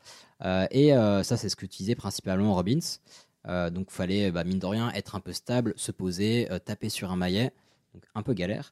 Euh, ce que faisait en partie euh, Harding, pardon, c'était utiliser ce qu'on appelle des spits. Donc, plutôt que d'avoir une plaque. qu'on- Tu chevilles carrément un truc, non Ouais, exactement. Ouais. Donc plutôt que d'avoir une, euh, une plaque qu'on met entre deux fissures, c'est une pointe qu'on met à même la montagne à coups de marteau. Donc il n'y a pas besoin de trouver un endroit particulier Mhm. où elle pourrait tenir. Juste, il la bourrine et bah ça tient. Ouais, je suis pas sûr de. Enfin, il y a quand même un endroit. Enfin, Il y a une histoire de résistance. euh, Enfin, Bon, je- ça dépend je du dis- type de roche, mais Ouais. si tu bourrines suffisamment, ça tient. Aujourd'hui, on fait ça à la perceuse comme des sagouins, mais. Exactement. Avec du mortier, point barre. Au percuteur, littéralement. Donc, euh, sur cette différence, euh, donc il se tire toujours la bourre, etc. Et euh, bah, Harding est quand même pas content parce que l'autre c'est un peu foutu de sa gueule et tout. Il fait bon, bah il continue de se tirer la bourre quoi. Donc il décide d'essayer de faire encore une autre première. Et là, c'est un, un des endroits mythiques et euh, je, vous, je vous conseillerais euh, moult documentaires là-dessus. Euh, c'est l'ascension du Downwall euh, sur El Capitan toujours. Donc c'est la première, c'est le seul endroit qui n'avait jamais été grimpé jusque-là sur euh, El Capitan. Et pourquoi le downwall C'est parce que c'est la, la pro- le premier bout de falaise de El Capitan qui est touché par la lumière. Oui, donc quand- down, c'est D-A-W-N, Ah, hein, down. c'est pas Ouais, c'est, euh, D-O-W-N. c'est le- la lumière de l'aube qui, euh, Ok, oui, qui ouais. touche ce mur en premier. Donc il se lance dans un truc qui a jamais été fait, euh, ultra, ultra dur, etc. Euh, L'ascension était censée durer 12 jours et il en a pris 28. Oh putain. Et là, par contre, il est resté sur la falaise. Donc Oui. vous imaginez, il Ok. avait pris des vivres euh, et euh, bref, des. Que pour 12 jours et Ouais, au ils sont final- restés 28 jours. Putain. Donc son coéquipier était, avait un peu le seum, on va dire. Ramadan Un surprise. peu dur. Mais, bah, ouais, mais ils avaient quand même de l'alcool. Enfin, on les voyait sur la falaise. S'il y avait de l'alcool. Euh, ah, il me, je vais pas dire de Et bêtises. la Il me, flotte, semble, surtout. il me semble qu'à un moment, on leur envoyait un hélico ou un truc comme ça. Et euh, le mec leur a fait des gros wads. Et en fait, il a fini par envoyer un papier, qu'il a, enfin un papier, genre un, un papier dans une bouteille, je sais pas quoi, qu'il a envoyé au sol. Et euh, sur le papier, il va marquer genre euh, fuck off, on veut pas de votre aide. euh. Donc il était en mode genre Ah oui. on va finir, barrez-vous. Parce que les gens, au bout de 20 jours, ils étaient en mode bah non, mais ils sont coincés. C'est quand même Des bons dangereux. gros Ah bah oui, C'est quand même. Non, bah non, mais de toute façon, escalader une paroi verticale de 900 mètres, c'est pas dangereux, hein, normalement. 900 900 mètres, tu Pas de demandais. problème, quoi. Alors, désolé, c'est- j'ai certes dit que c'était un sagouin, mais sur 900 mètres, le mec a posé 300 spits à peu près. Ah ouais, quand même. Donc Ouais. clairement, Tous les il- trois il- mètres. Il, a fait une putain de fermeture éclair sur le Ouais. sur le downwall. Ça, Robin, il a pas trop aimé. Il était genre putain quel sagouin. Donc il a fait les répétitions, mais en fait, euh, il a il est arrivé au premier spit et là pouf, il l'a coupé. Deuxième spit, il l'a coupé. Troisième spit, il l'a coupé. Donc son but, c'était de faire passer un message à Harding, genre tu refais plus jamais ça. Et si tu regrimpes comme un sagouin, moi je vais renettoyer derrière toi. Mais ce qui est beau, ce qui s'est passé, c'est que au bout de quelques centaines de mètres, bah, Robin s'est rendu compte que putain, c'était plus dur que ce qu'il pensait. Et que, bah, en fait, Harding, outre le sagouin qu'il pensait être, qui baffre et qui boit à tout va et qui, euh, qui pose des speeds de partout, mais en fait, pour grimper ça, il avait dû faire preuve d'une ingéniosité qu'il soupçonnait pas en lui. Et en fait, au bout de quelques centaines de mètres, il a bah, juste fini la grimpe de, euh, du, du downwall sans retirer les speeds de Harding. Donc finalement, ils sont, je dirais pas qu'ils sont redevenus copains, mais il a compris que ce mec-là avait une valeur qui était, enfin, qu'il n'avait pas soupçonné jusque-là, et s'est dit, ok, il a quand même fait une performance qui est louable. La, la valeur sécurité, peut-être Bah, Non. sécurité, et non, mais même techniquement, il s'est dit, putain, genre le mec a dû vraiment faire des efforts pour faire, ce, faire cette performance, et je, je pensais que c'était un sagouin, et en fait, non, c'est plus qu'un sagouin, il est Ok. beaucoup plus fort que ce que je ne pensais. Donc voilà, euh, finalement, il est un peu respecté. Et donc, ce que je disais, il y a des, des règles d'éthique qui sont développées un peu partout euh, dans le monde euh, à ce moment-là en même temps, parce que là, on parle de Yosemite, mais euh, en France, en Asie, un peu partout, il y a des gens qui grimpaient. Mais ce mou- ce- cette mouvance de, euh, de, de passer de euh, je grimpe en mettant des speeds de partout à j'essaie de limiter au maximum Mhm. mon impact sur la falaise, euh, bah, ça s'est euh, ça s'est développé de plus en plus. Et euh, avant de parler de la naissance à proprement parler de l'escalade, je pense qu'on peut partir. Un deuxième quiz Allez. Allez. Allez Allez, Celui-là, Ah, il est plus Deux prises rhétorique. pour le prix d'un. Euh, Oui. Il est un peu plus rhétorique, à savoir que euh, c'est juste des petits termes qui vont peut-être être utilisés par Elias pendant son, sa suite. Peut-être. Et Fallait bon, c'est avoir- pas- c'est pas, dit, hein, mais on sait jamais, comme ça vous saurez ce que ça veut dire, et on n'aura pas expliqué à chaque fois ce que ça veut dire.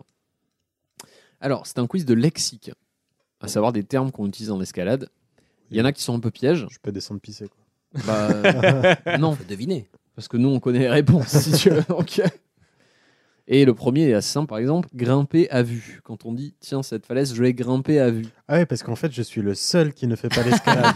Alors, Oui. Wadzé, Bah, t'as plus- Wadzé, t'as plutôt fait du canyon, je crois. Alors, j'ai fait de l'escalade, puis après du canyon. D'accord. Alors, grimper à vue, c'est lorsque tu vas mettre tes- ton assurance au fur et à mesure où tu grimpes. Ouais, c'est Et- ça. La réponse- Oh, et- et- le nul. I'm sorry. La réponse est non. Attends, mais Grimpe- normalement, c'est l'inverse de monter en moulinette. Non. Non. Ah, Alors, tiens, tu Mais vas- l'erreur est permise. Mais tu vas m'apprendre quelque chose. Bah, mon gars. grimper à vue, c'est quand on arrive à enchaîner une voie au premier essai. C'est-à-dire, on arrive au pied d'une voie, on fait Ah, elle a l'air sympa celle-là. bam, et on la, et on la torche, on la grimpe à vue. Ah, petit, petit désaccord. euh, Ouais, J'aurais dit plutôt grimper à vue, en fait, ça veut dire grimper dans une voie sans n'avoir jamais fait aucun mouvement dedans. C'est-à-dire que chaque mouvement que tu fais est, un, est une découverte. Donc la seule chose que tu peux savoir de cette voie, c'est d'avoir déjà vu quelqu'un grimper dedans ou d'avoir vu la voie. Oui, c'est vrai. J'ai, euh, la fille, il y a aussi le Ah oui, terme donc, de la bah, flasher. t'avances ou- pas à l'aveugle, quoi. Donc il y a eu un abus de langage Bah, dans mon apprentissage du, de l'escalade. Bah oui, Ouais. totalement. Deuxième petit terme, le terme de arquer. Qu'est-ce que ça peut vouloir dire d'après vous quand on doit arquer Ah, ça- c'est pas un truc avec son dos, sa position. genre, Ouais, j'aurais euh, dit en- en- tu- en dénivelé, Ouais, en euh, mode. euh, Ratel euh, couché. Ratel couché, non, Mm. ça aurait pu, et même arquer, ça peut aussi vouloir dire enjamber quand on parle d'une moto par exemple ou quoi, mais là c'est pas le cas.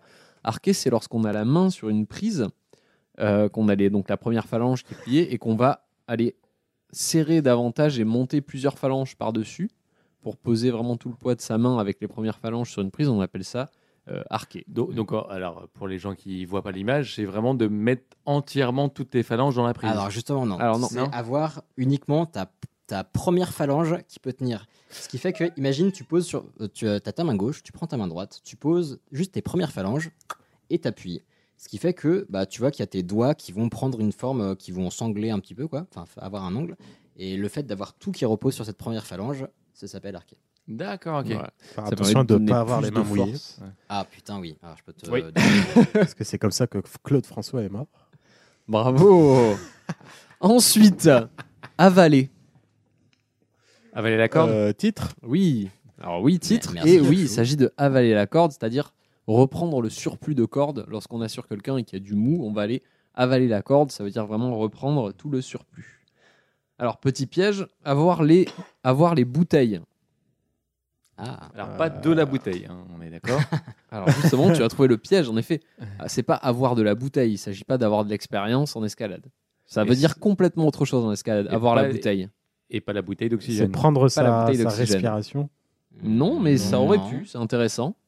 La bouteille Non, jamais Alors- entendu cette expression. Alors, c'est un terme qui, du coup, n'a rien à voir avec le fait d'avoir l'expérience. Avoir les bouteilles, c'est lorsqu'on escalade, on a les avant-bras qui tirent énormément. Mhm. Et au bout d'un moment, ça chauffe tellement qu'on ça pulse dans l'avant-bras et on n'a plus de force dans les mains. le Et c'est rapport avec ça la qu'on appelle bouteille. avoir la bouteille. Parce Parce que ça que. ressemble à des bouteilles en fait. Tu prends ton Voilà. avant-bras, s'ils sont tout gonflés, t'as vers le poignet c'est tout fin et vers euh, Et le, coude, le- c'est- plus tu descends vers ton avant-bras, plus il est épais. Et donc, on appelle ça avoir les bouteilles. Oui, le moment où t'as- t'as- t'as- t'as- t'es t'es dense, Ah, enfin, c'est- t'es t'es contracté à Ouais. mort. quoi. Généralement, quand tes veines font 1 cm de diamètre, on appelle ça avoir les bouteilles et c'est le pire ennemi de l'escalade parce que tu es là, tu essaies d'attraper des prises, mais tu as tellement Une sorte plus de- de force que tu, tu n'arrives plus à, à tenir quoi que ce Et soit. c'est dû à l'acide lactique. Exactement. C'est typiquement la définition, c'est avoir les avant-bras détruits par l'acide lactique, tout simplement. Euh, ensuite, on a clippé. Et ça a à voir avec euh, Clippy, les, non. euh, Quand on- les Ah, dégaines, quand moi on je est pense clippé. savoir. C'est Ah. pas quand tu tu sais, t'as t'as- t'as ton, Ton- Ton crochet de capitaine ton crochet, vu le signe que tu fais. Oui, non, mais tu sais, t'as t'as un truc qui est Ton attaché à ta mousqueton, corde. peut-être Je sais pas comment ça s'appelle, mais euh, La dégaine. euh, c'est c'est un truc qui. Essaye de le faire de le dire avec des mots Le simples. mousqueton, Hicham. Mais- Ne, ne dessine c'est un pas, c'est un, mousqueton. ne, dé- ne dessine Non, pas, c'est un mais podcast. Vous allez me Hicham. dire si c'est un mousqueton Personne ou pas. ne voit ce que tu dessines. Oui, c'est un mousqueton. Ok, qui est en donc train de c'est un dessiner. mousqueton. ça, ça, c'est un mousqueton, ça, ce qui est dessiné Mais là oui. Oui, Ah, oui. ok. Ou une aubergine. Ah, bah, je vois, sous Mais oui, en effet, clipper, c'est passer la corde à l'intérieur d'une dégaine, dégaine qui est donc deux mousquetons reliés ensemble par une sangle. Ok. Ensuite, on a euh, la couane. Qu'est-ce qu'une couane en C'est escalade Un, morceau un de gâteau gras. breton. C'est la graisse du jambon. Non, par définition, c'est la graisse du jambon, mais en escalade, une couane, c'est une voie pas très longue, mais assez teigneuse. Ah, C'est ce qu'on pratique généralement en escalade en extérieur, lorsqu'on dit je vais aller grimper en voie, et qu'on ne fait pas ce qu'on appelle des grandes voies, on fait de la couane. C'est une longueur, en fait. Donc, genre Ok. 10 mètres, on est comme ça. Bah, ça peut faire entre Ça 10 peut et être plus, 50. ouais. C'est large quand même. euh, En fait, Ça, ça dépend ça, ce que c'est tu as de la amené comme fourchette. corde. ce qui la caractérise, c'est qu'il n'y a qu'un seul relais. Donc le relais, c'est le point où euh, soit Ah, ton pote dans- te rejoint, soit tu redescends. Dans ta couenne, t'as déjà un Harley. Tu as Ah, un relais à la forcément, fin, si mais on- si tu en as d'autres en haut, bah, tu peux Ah continuer oui, ok, D'accord. et donc faire une grande voie, à savoir un enchaînement de plusieurs quanes. Ok. Le crux, ou le cru, selon comment on le prononce, Alors jamais Qu'est-ce que ça peut entendu bien être parler de ça et Crux, j'ai envie de euh. dire que c'est quand la corde est bleue. je sais pas, je tente. Euh. je vais te dire que c'est quand tu fais revenir une escalope cru. Non, le cru, c'est le pas le plus difficile ou le plus impressionnant Ah, ou c'est le plus le- challengeant de El la voie. Duende du flamen- C'est- de c'est le- l'escalade. C'est C'est le le duende de climax l'escalade, de exactement. l'escalade. On en parlait tout Ah, à l'heure. c'est- c'est vraiment l'idée, ouais. C'est le El Duende vraiment d'une voix. D'accord. C'est euh, quand on dit Ah, t'arrives dans le cru, c'est vraiment t'arri- t'arrives dans le pas qui caractérise la voix. Alors comment tu écris Clux C-R-U-X. Crux. Mais ça, on- généralement, on dit le cru. Et qui vient d'où Ou crux. Euh, je ne sais pas, probablement Ok. la croix d'une manière ou d'une autre. Ah ouais, Euh, ok. Honnêtement, je Ouais, ne sais pas. bah, la, la croix, ça me paraît pas bête, ouais. Qu'est-ce qu'une dalle Oh putain, je déteste Euh, ça. normalement, c'est un- Une dalle Ouais. C'est c'est pas un. Un plafond Oui, justement, justement, exactement. Un Oui, plafond, euh, un truc où ah, tu tu t'es t'es en inversé. euh, Et le bon c'est- piège Ah, c'est- ah, c'est très drôle parce que c'est totalement l'inverse. Ouais, c'est l'inverse. Une dalle, c'est une voie qui, est, qui pourrait paraître facile parce qu'en fait, elle est pas toute droite, elle est penchée vers l'avant, imaginons à 20-30 degrés vers, euh, vers l'avant. Donc on se dit, génial, c'est une pente, je peux la grimper, mais la dalle a la spécificité d'être d'avoir moins de prise. Généralement, c'est plus des tout petits points où on va aller Ah devoir caler sa pointe de pied ou son doigt ou machin pour réussir à grimper, et c'est généralement assez difficile. Et on appelle ça une dalle. Et l'inverse, c'est ce qu'on appelle un dévers. Ensuite, alors celui-là, je l'aime bien. Quand en escalade, on, on dit qu'on fait la machine à coudre. Ah putain, je connais pas moi, celle-là. Alors, pensez que c'est un peu comme euh, avoir les bouteilles. C'est Ah, une, si, ok, je c'est vois. une- c'est une- une conséquence physique. C'est au niveau des doigts, du coup C'est la pas au bouille- niveau des doigts. Je vois, C'est au niveau des pieds Pensez, pensez à une machine à coudre. Ouais. Qu'est-ce qu'elle fait, une machine à coudre Elle est cou. Ouais. Ah, vous- là, vous avez un peu de, un peu de la bonne réponse chacun, là. Elle pique, pique, pique. Ah, moi j'ai juste imité le, Ouais, le- mais, le ouais, bruit de la- imagine- C'est c'est pas ton cœur qui bat Ah, et tellement ton- fort que tu vas faire un AVC Bah, imagine Il y a avec, un les- lien, mais avec les non. pieds, ça fait tac tac tac tac tac. tac. T'as ton pied qui fait ça dans la machine à coudre, enfin qui fait euh, Ah, avant ça, arrière. C'est toujours un podcast audio. Hein. Tu, tu fais, tu fais la vague avec tes Tu mains. te fous de la gueule Mais de mon je vous aubergine. dis de faire un live depuis combien de temps euh, Ouais, j'aurais dit euh, éventuellement que le pied part en avant, en arrière et non. À peu de choses près. C'est-à-dire qu'en fait, c'est avoir la jambe qui tremble. Au bout d'un moment, quand on n'a plus Mmh. d'énergie, on a la jambe qui se met à trembler de manière complètement incontrôlée, qui est liée par la fatigue La et- et, tétanésie. souvent le stress aussi quand on est dans un passage difficile. C'était ma spécialisation, euh, c'est-à-dire que j'ai fait rire T'étais beaucoup de gens. t'étais spé machine à coudre. Voilà, c'est ça, où je, je tremblais dans tous les sens. Je finissais la voix avec beaucoup de rire derrière moi. Il mais, faisait, euh, des, il faisait des ourlets sur la falaise. eh bien, on appelle et ça une double croche. la machine à coudre. D'accord. Euh, la moulinette. Ah.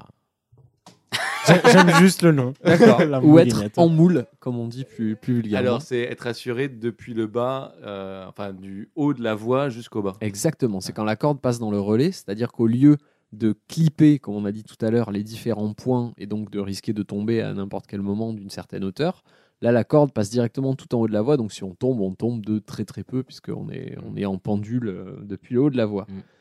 Qu'est-ce que c'est qu'un steak oh, oh, mauvais souvenir, Alors, ça aussi. je- euh, Quand on fait un steak quand on fait un steak avec une clope, c'est quand tu coupes euh, ta clope. Est-ce que ça a un rapport avec ça Ça peut. C'est quand tu te vautres justement. euh, alors moi, quand je les ai en tête, du coup, je sais pas comment ça s'appelle, Mhm. quand tu montes au fur et à mesure avec tes, Ouais. euh, tes dégaines et que tu te loupes et du coup, tu te, tu te, tu te prends un euh, steak. ben, en fait, tu te, tu te frottes Ah. sur la paroi et tu Ah. te fais un steak. Ça pourrait, Il y a en fait, l'idée. euh, ça s'appelle prendre un vol quand tu tombes euh, entre deux dégaines. Ça s'appelle En fait, un mourir. steak, c'est lorsqu'on se ripe le doigt lors d'un mouvement et qu'on s'arrache une énorme Ah. couche de peau, parce que lorsqu'on fait de l'escalade, Mmh. on a ce qu'on appelle des cornes sur les doigts, c'est-à-dire la peau qui se durcit, qui s'épaissit. Et du coup, si on se ripe, au lieu de s'arracher une couche de peau, on s'en en arrache cinq d'un coup. Et bon appétit, bien sûr. Et donc, on a un énorme trou dans le doigt, on appelle ça se faire Mmh. un bon steak. Et c'est très drôle parce que en fait, ça peut faire genre jusqu'à 1 mm d'épaisseur, et ce qui fait qu'on on découvre toute une partie de son doigt qu'on ne Ouais. connaissait pas. On voit le Et- muscle. Bah, Alors, ouais, on le voit clairement, et par expérience, pour prendre sa douche, c'est très drôle. Oui, Parce que oui, du coup, faut, c'est douloureux. faut prendre sa Tu douche lèves ta avec main sa main extérieure. collée à la main, à coller sur le corps pour pas que l'eau chaude ne touche parce que c'est extrêmement C'est douloureux. ça, c'est surtout que quand tu prends ta douche, tu oublies que t'as ça. Bah, C'est-à-dire tu quand l'oublies tu cuisines, l'oublies dans ta tu vie. ouais. cuisines, Ah oui. tu fais un truc avec du citron. Mm. Oh, L'enfer. sale souvenir. Qu'est-ce que le terrain d'aventure Euh, Ah, un ça bac doit à sable. Ouais, non, là, j'ai pas. euh, C'est pas. Hmm, Te- un- tu un- parlais un de- truc facile. Tu parlais de choses qui avaient rapport au terrain d'aventure d'aventure tout à l'heure. Oh, c'est pas très clair ça, parce qu'il a parlé de beaucoup de choses. Mais tu peux peut-être nous donner la réponse, Ilias. Euh, le terrain d'aventure, c'est également ce qu'on appelle l'escalade traditionnelle ou le trad. En fait, euh, et bah du coup, ça va Ah. Pas faire. dans les salles. Eh, Est-ce que ça fait une transition avec ce que je vais dire après Mais ou pas dis donc. Ah, Bah, J'en avais deux autres après, mais Ah. si tu veux. euh, Euh, non, mais ça fait une euh, sorte de transition, c'est que pour l'alpinisme, en fait, euh, et moi j'en parlerai un petit, un- j'en parlerai un tout petit peu après. Donc on mettait des spits dans la falaise, etc. Donc clairement, c'est des spits, tu les enlèves pas quand tu redescends. Quoi. Le terrain d'aventure, c'est que pour t'assurer, euh, bah, tu ne te, bases pas sur les spits. Tu prends euh, comme des gros cailloux avec une corde au bout et tu vas les coincer dans, les, dans la falaise et après tu vas t'accrocher à ça. Donc c'est comme si tu prends, mettons, un- une ogive, enfin une petite olive ogive. euh, coinceurs, on ouais. appelle ça. Et tu vas les coincer dans les, euh, dans les fissures, fissures. et c'est ça qui va te retenir quand tu vas tomber. D'accord. On Eh. Voilà. peut trouver la bonne fissure. Exactement. Et la c'est-à-dire bonne taille que- Mm. de coinceur, parce que Ah. Mm. tu as plusieurs tailles en fonction de la taille de la fissure. Et donc tu justement. pars du principe que tu ne places rien sur la montagne, enfin rien que tu ne vas laisser. C'est que des choses que tu portes sur toi, que tu mets et que tu enlèves après. Et d'ailleurs, ces coinceurs, certains, on les appelle les friends, pour la bonne raison que tu peux compter sur eux pour ne pas mourir. Euh, se vacher.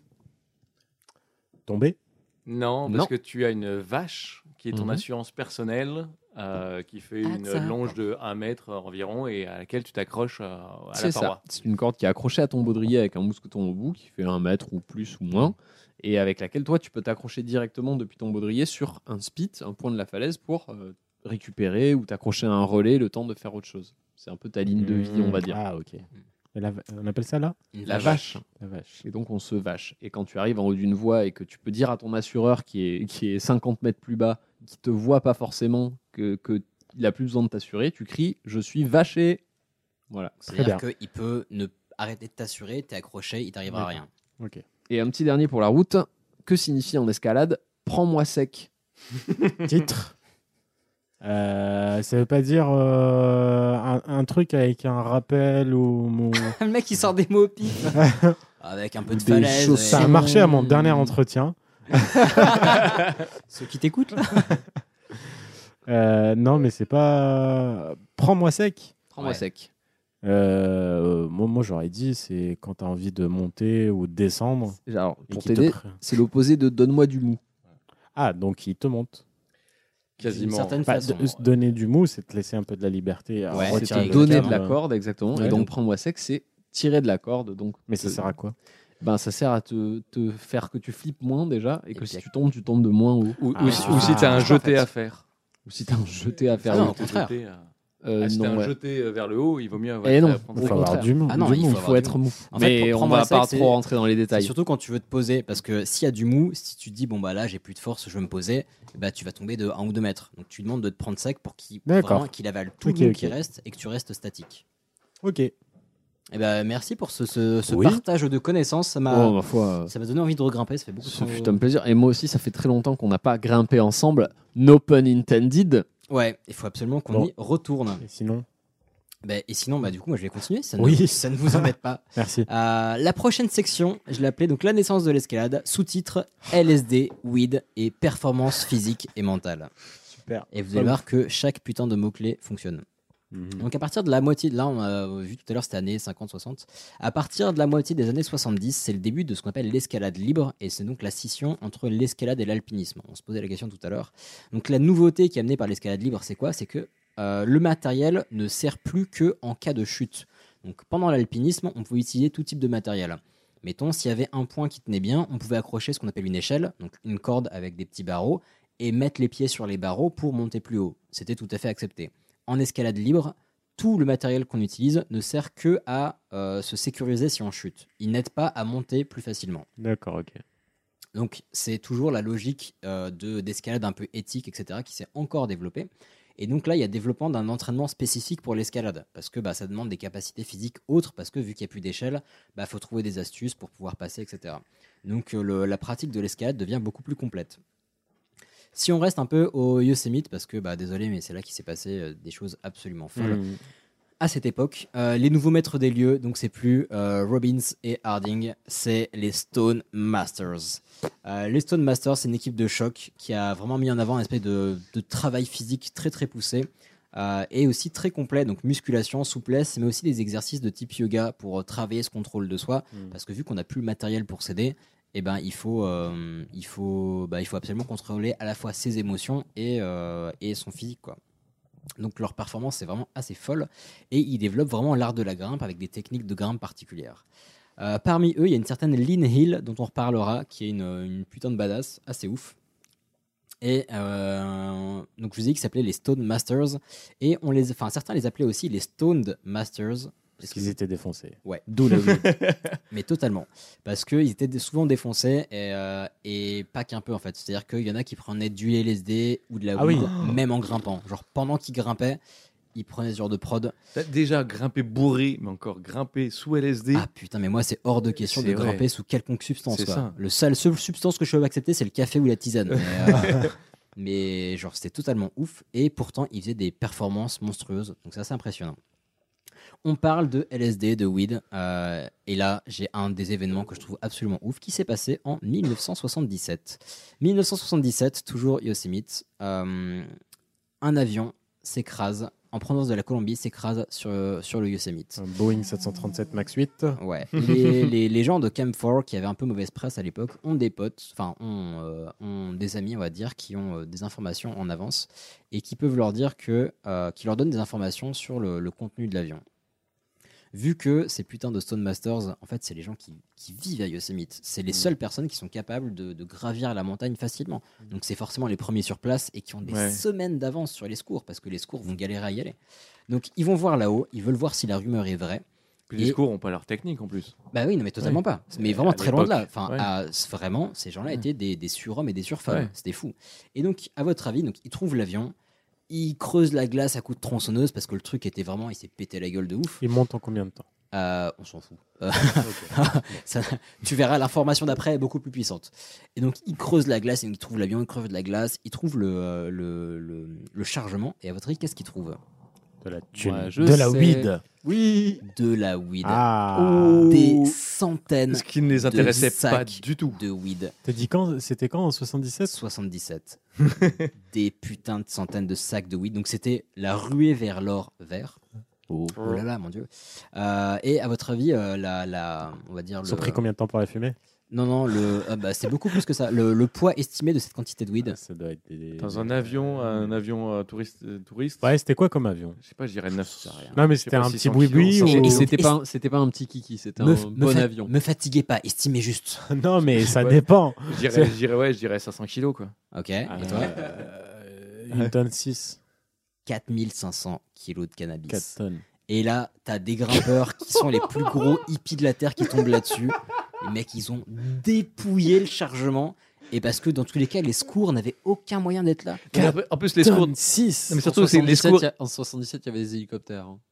Oui, mais ah bah, Oui. écoute, apparemment, c'était galère. En fait, ils ont eu le temps de dépouiller genre 90% du chargement avant que les secours arrivent. Tu nous as donné le- la hauteur du, de Yosemite ou pas Euh, là, je sais pas exactement où ça s'est écrasé. Non, mais la hauteur de Yosemite. Euh, la hauteur de Houston- non, je saurais pas dire. Ok. Je Mais ne sais surtout pas. que là, les secours, normalement, ils sont là pour secourir des êtres humains. Ah bah non, il y avait plus rien à secourir. hein. Donc, là, il n'y a plus rien à secourir. En fait, les gens se ruent juste sur la bœuf et c'est tout quoi. Ah, mais sur la weed. Et en fait, ce qui est très drôle, c'est que ça a vraiment eu un impact très très fort sur cette communauté de l'époque parce que t'imagines une poignée de quelques dizaines de grimpeurs qui tombent sur 4500 kilos de weed. Mais en fait, c'était les seuls à y avoir accès. Ils sont retournés en ville et ils ont fait des commerces de weed de ouf. Et les gens racontent que. C'est qui ton dealer Bah, l'avion. dans Non, la mais montée. les- les gens racontent que du jour au lendemain, des grimpeurs qui bouffaient bah, justement de la pâté pour chat se sont retrouvés à aller dans les meilleurs restos de la ville, avoir des voitures de sport, avoir euh, à s'acheter plein de trucs. Ah oui, parce yellow, que, quoi. mais parce qu'ils étaient devenus ultra riches. Enfin, Ouais. ça- Il y en a qui disaient ça a changé leur vie. Donc voilà, ça c'était le dernier petit événement qui me faisait rire de l'époque des Stone Masters. Et le- le pilote, du coup, il était mort.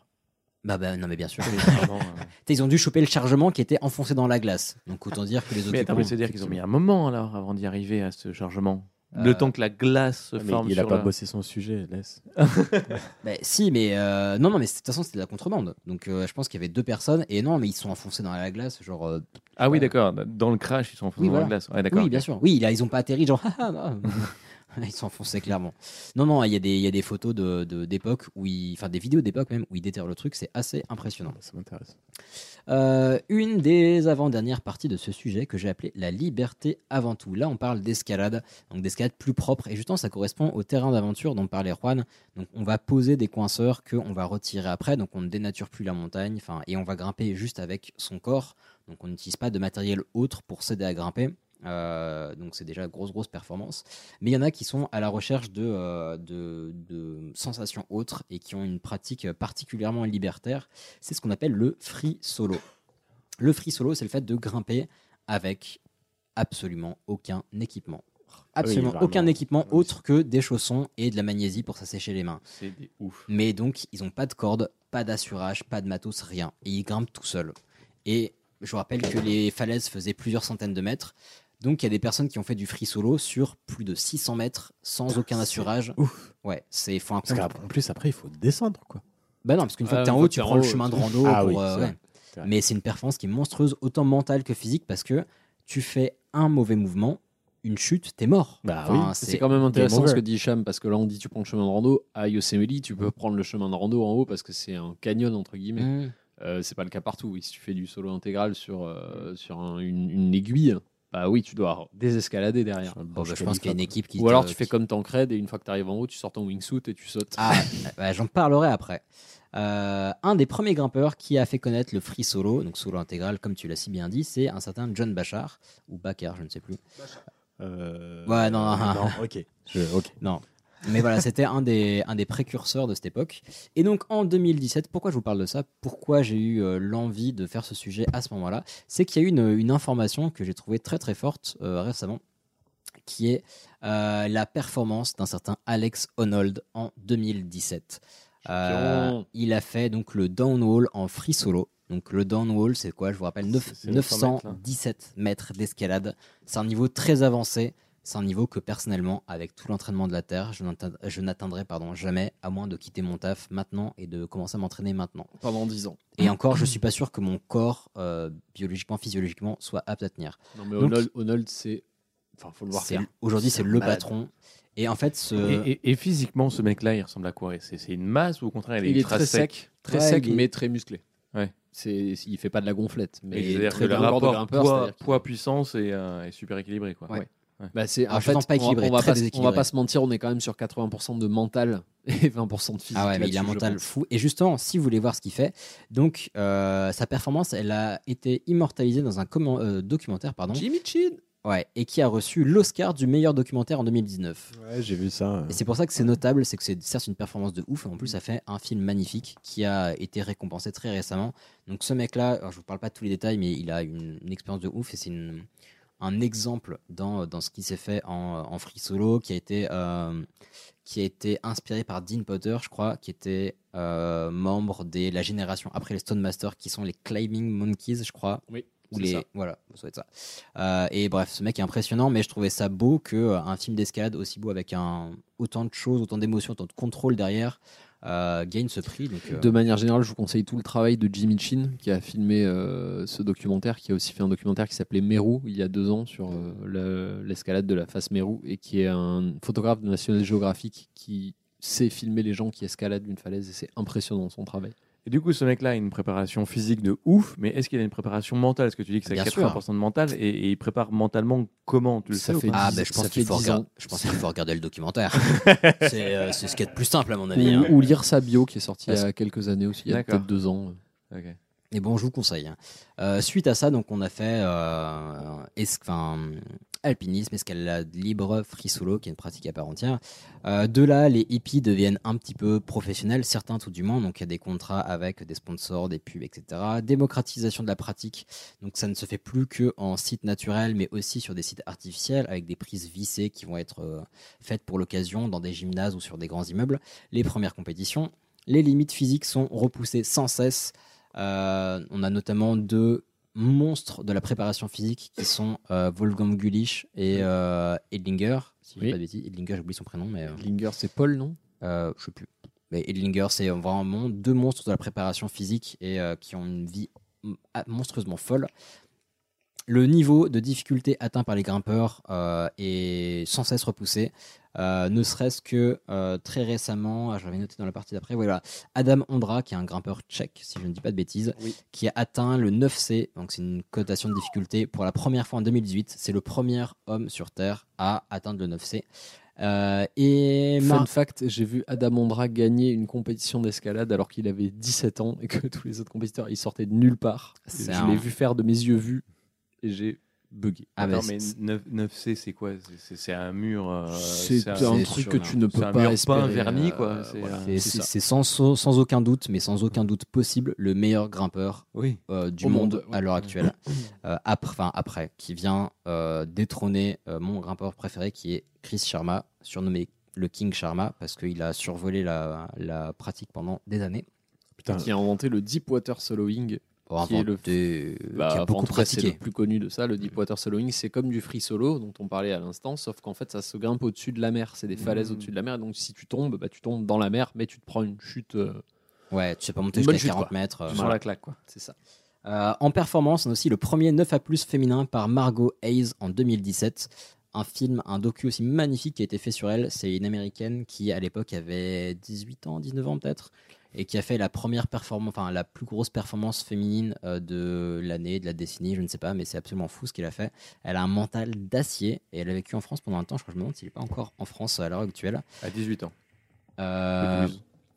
Ouais, parce que Ouais. bah, elle est grimpeuse pro, mais elle faisait aussi une. euh, Elle étudiait le français en fait, elle est passionnée de, de, de langue et tout. Enfin bref, impressionnant. Euh, rapidement pour finir, tu parlais de nouvelles, enfin de d'autres pratiques avec le free solo. Il y a une autre euh, pratique qui a émergé, c'est le free base. C'est un mélange de free solo et de base jump. Donc on grimpe sans assurage, sans rien, mais avec un petit euh, parachute. Parachute. dans le sac à dos, ce qui fait que quand tu tombes, et bah pff, tu sors ton Tranquille. parachute et c'est parti. Et euh, Faut pas tomber trop tôt. Oui, c'est ça, ouais. Et pour finir, aujourd'hui, donc il y a plein de choses qui se passent. Donc l'escalade artificielle s'est énormément développée. L'escalade naturelle n'est pas en reste aussi parce qu'il y a des sites magnifiques partout dans le monde, à Fontainebleau en France, Rockland en Afrique du Sud, Getou en- en Chine, qui est une grotte qui est a magnifique. les calanques de Marseille aussi en France, qui sont incroyables. Les Sierra de Guara en Espagne. qui sont Mhm. Ouf. Mais il y a plein plein de sites et c'est C'est vraiment. pas là où t'as dormi, toi Euh, aucune idée. Je me souviens plus du nom du site. Il était trop bourré. Non, il a commencé une voie trop tard, il a dû dormir au sommet parce qu'il pouvait plus redescendre. C'était une très bonne expérience. Je me souviens plus du nom du site. Euh, et aussi, voilà, au niveau très très actuel, il y a euh, du côté de l'escalade artificielle. Il faut savoir que l'escalade va rentrer au JO en 2020 au Japon avec trois disciplines savais donc, euh, la voie, le bloc et la vitesse. Donc ça va arriver très vite. En plus, on a une équipe de France qui est au taquet, donc j'ai hâte de voir ça. Et enfin, en 2015, le ministère de la Culture a fait inscrire euh, cette pratique sportive à l'inventaire du patrimoine culturel immatériel en France. On avait des mêmes conclusions, Elias.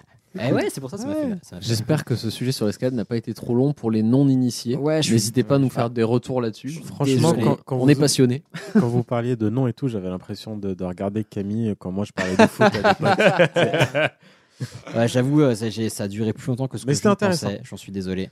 Mais je vous conseille deux trucs. Euh, Il y a Uprising Valley qui est très très Valley bien. Uprising, dans l'autre sens. Ok, oh, bah, autant pour moi. pardon.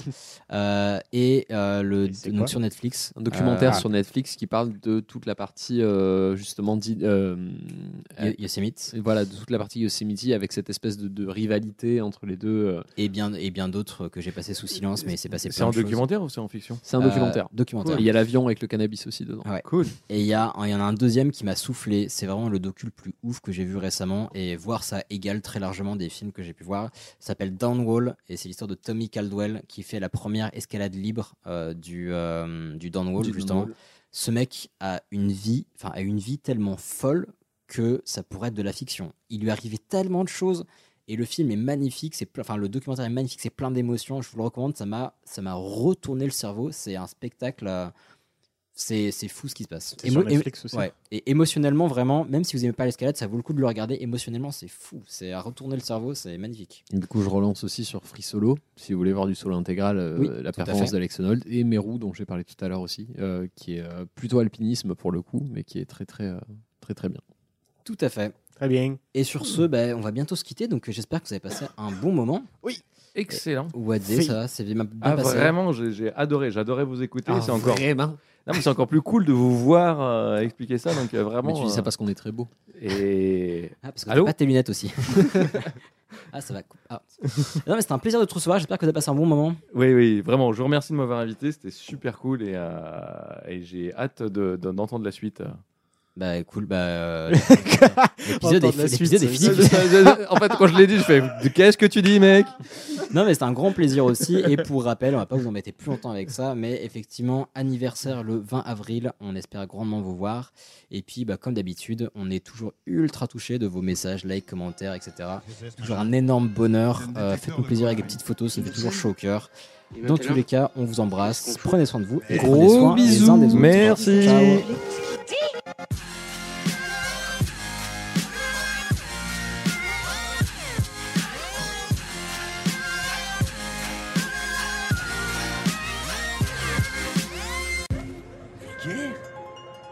Thank vulgaire Oui, je trouve ça vulgaire.